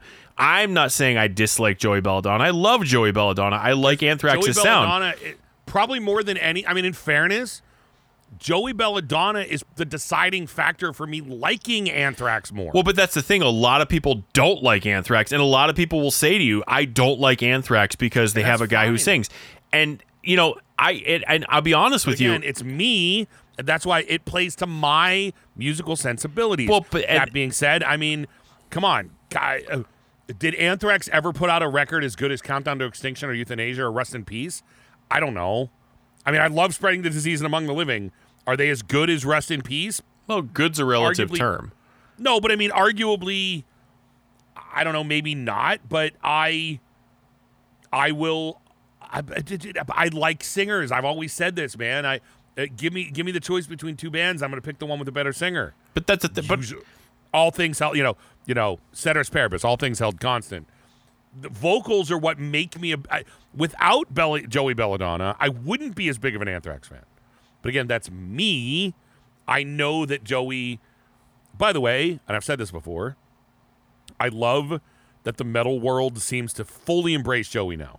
well, it's easier Like now. everybody's glad he's there and blah blah blah. It's but, but that's the thing. You you still see posts. They don't belong in the big four, and a lot of it always stems from they're like they got a singer. They don't got a guy. And the thing is, like I bet if you would have had a guy, and, and he's not only a singer, he's a he's a high singer. And well, it. it I'll be honest with you. As, as when I when I covered when I covered I am the law. I can't sing like Joey. I can't hit those notes. I don't. I'm not. I'm not a good enough singer to sing like that. And what's funny is I struggled, and I'm not. I'm not making this about me. I'm saying like I had to sing it like I could sing it, and I struggled to find a way to make the song. And I still don't even think I got it, but I struggled to make way to sound this, make the song sound right without Joey. Now, was that because I'm just so used to Joey hearing it, or was that because it totally fit with Joey? And eh, that's a question, you know, like if Anthrax would have had John, like if if Armored Saint didn't exist or they broke up, and Anthrax would have hired John Bush, you know, on for spreading the disease, would they have been the band that every well, that that so many people are like, oh, they're terrible. I, I think they should Exodus should replace them. Testament should replace them in the Big Four. Blah blah blah. And yes, I know we've said this a million times. You can't replace Anthrax in, within the Big Four unless Testament goes back in time with their DeLorean and sells a bunch more albums. Because the Big Four is not about popularity. It's not even about who was first. It's about who sold the most records. So complain, whine, moan, Anthrax- all you want it- about Anthrax being in the Big Four, but the bottom line is they sold more records than anyone you can put up Let- let's be against anyone. Anyone you like better, they sold more records than them. and even more so than the record sales, none of those bands in the 80s would have headlined over any of the members of the Big Four. Well, that that's what I'm. Well, that that and mostly that was due to which- record which- sales. Yeah, yeah, but I just mean, I mean, it's not just album sales either. It's also it's billing. I mean, it's just But billing is Like- usually like- a result of record No, I, sales. I, I agree with you, but I'm I'm just saying it's it's that while while they're they come from the same metric, it's just also something else of like, yeah. well, that's Testament would have opened for Anthrax. When the- Anthrax wasn't going to open for, An- for Testament. when the big. Well, I'll put it this way: Te- Anthrax wasn't opening for Exodus as far as I'm aware, when or Overkill. when the Big Four played Yankee Stadium, Mustaine had a huge problem with Slayer playing after him. But they just pointed to the record sales. They're like, dude, Slayer sold more records than you. Yes, you have probably individually, you have more. Like you could say, Countdown to Extinction tops anything Slayer has done. I don't know if Slayer's ever sold two million of one album. Oh, I maybe. Raining Blood, maybe Raining Blood. But the bottom line is, if you look at Slayer's career, they've sold more records overall than Megadeth. They've had less bombs because And let's be fair, at the time, Slayer was a bigger draw. oh, Slayer was a much bigger well, I draw know than that, Megadeth. that's where, where, where let's let's be fair. Yes, like I said, album sales versus billing might be the same thing, might not be. The difference is, yeah, it's possible that Countdown to Extinction, Countdown to Extinction could have outsold Slayer's entire career. When the Big Four was playing, Slayer was way bigger. They were a bigger draw. Yeah, They just but- were. and and the thing is, like you know, so anyways, you know, like you know, you could look at that and and say that, but the bottom line is, I don't even remember how we got into this conversation, but like I don't know, like Anthrax They- and Singers is what we were. yeah, the, well, but that's what I'm saying. Like you know, Slayer. dude, listen to the song "Armed and Dangerous" and try to like be like, oh, I wish that had. Crappy But that's the thing. A be so guy better. I think a guy like John Bush would have off. gone over more because he's not so surprised. He's not so high. You know what I mean? And that, what, what what I never understood is you'll have guys that love Judas Priest and Rob Halford and hate Joey Belladonna. And they'll, and they not won't an say they don't like the way. Joey Belladonna sounds. They will say they don't like the fact he sings. And I don't get it. You know what I mean? Like I don't get how you're going to sit there and say Painkiller's like this amazing song and I love it so much, but Joey Belladonna sucks because he sings. and, and- what I, and I will I will say this too. Yeah, if you want to say it's because he sings, you're just an idiot. If you want to say it's because of how he sings, like I get that, right? No, I- I get not liking how he Joey, sounds. Joey is not a metal dude. Joey had never heard of thrash metal when he auditioned for Anthrax. Well, but that's the He- thing. Anthrax sang- said they wanted a singer. Joey sings Triumph. He plays in a Journey tribute band. But that's the That's thing. what he and he does it exceptionally well, even to this day. Anthrax when But they again- when they hired Joey, they said flat out, "We want a real singer like Rob Halford." They say they even said we want to sound more like Judas Priest. They didn't want a guy who's going to get up there and yell or scream, or they didn't want Billy Milano. You know what I mean? Like that's I'll, I'll put it this way like for me if i have the choice between spreading the disease by anthrax and, and by the way i'm not comparing the bands as much. I'm just saying vocally. If i have the choice between having joey belladonna sing a song like armed and dangerous or air or you could say or or or would you rather have um uh uh yeah what's his name from exodus um yeah Which one? anyway Baloff. the, the Baloff, yeah, Paul Baloff. Dude, it's I'm never picking Paul Baloff over Joey Belladonna. I'm just not going to happen. well, that that's a Hey, weird situation because I mean Baloff wasn't a singer either. He was they they No, literally no, no, no. That's my point. The point I'm getting at is you have Anthrax and you have Exodus, right? Let's I get it, they're not the same thing, but let's look at them as let, let let's compare them as equal bands. You're saying to me, would you rather have a vocalist like Paul Baloff? Or would you rather have a vocalist like Jer- Jer- Joey my, Belladonna? my point is though is Baloff me, wasn't even Baloff wasn't even a vocalist. He was a, he was a dude who they got to do vocals for. them. Right. But people would dude. I, I don't like Anthrax because they'd rather Anthrax have Paul Baloff. But the, my my biggest problem with Paul Baloff as an example, or any of you, them. you I know, don't well, care. you know why? You know why though? Let me explain why Baloff. Because he's been sainted. The guy died. Therefore, and look, I'm not taking okay, anything away fine, from him. But the thing is, Even at the time, though. at the well, yeah, at the time is fine, but now people would be like, "No, I want Baloff because Baloff ruled." If Baloff was still around, I don't know if people would be saying Baloff ruled. They'd be saying he was good for Exodus, you know, whatever he's got going on now. But that's the thing is when when guys right, like okay, Baloff let- let- die, it Baloff immediately the says you can't say anything bad about them. You know what I mean? All right, let's take let's take Paul Baloff out of the equation. People would be like, I don't like Anthrax because they have a singer, but I'd much rather listen to Zetro and Exodus. It's like, dude, I'm not saying anything bad about Zetro. The guy's awesome. Point is, it's not a competition for me. I'll take the I, if the two band if the two bands It's sound pretty much the same. I'm saying if you have two bands that sound relatively the same, I'll take the one with Joey Belladonna over the one with Zetro every day of the week. it's all but- personal preference. I mean, the bottom. no, no, no, no, no. That's my point. It is personal preference. Like I don't know. where I, a lot of people would where you're saying like a lot of people would be like they would have liked Anthrax more if they had a Zetro or a kind of singer. And to me, I'm going I would like Exodus a lot more if they had a Joey Belladonna kind of singer. That's me though. I, I know it's preference. That's kind of what I'm getting at though. But I mean, like I, I, I think. I think truthfully, I mean, look, I'm. People are going to come in and say like, no, that's not why I don't like Anthrax, and that's fine. I'm sure, you know, there could be a hundred different reasons why you don't like whatever band. But the thing I see most of the time on on social media during conversations and stuff. People always point to Joey, and people will flat out say, "Oh, they'll they'll be they'll say, ah, Anthrax in the '80s, I don't mind. I didn't mind it with John Bush though. They were okay with John Bush." And then, but then the problem is, when you like John Bush and you like their singer, half the time people will say, but their album sucked because they started going more alt alt rock or alt metal or whatever you want to call it. You know, especially you know with that. So it's it's a double edged sword. And the thing is, John never sounded good in my opinion doing Joey's songs. If you listen to Lesser of Two Evils, look, John does a good job. John does as good of a job as you possibly could. Dude, they're, they're, they're, those two singers are nothing alike. But th- I mean, that's exactly it. It's like it's like hearing Bruce Dickinson sing Paul Di'Anno stuff. It's like- Bruce. well, I mean, they- Bruce will do great, but at the same time, you can't. uh, You at least I can't help but always want to hear Paul doing Yeah. those songs. I mean, it's one of those things where like Anthrax hired, they got rid of Joey and hired John because they wanted a complete change. And They didn't hire another singer that could sing like Joey. They wanted to not sound like Joey. And, and the ironic thing is, they got rid of Joey because they said flat out his voice was an '80s voice, and they didn't want to go into the '90s with an '80s voice. Yeah, and I mean, you know, that. Uh, and by the way, that that that first Belladonna album is awesome. You're a dick. Just admit it. You're a dick. Just admit it. Dude, if that entire album isn't him being mad at Scotty, and I don't know what is.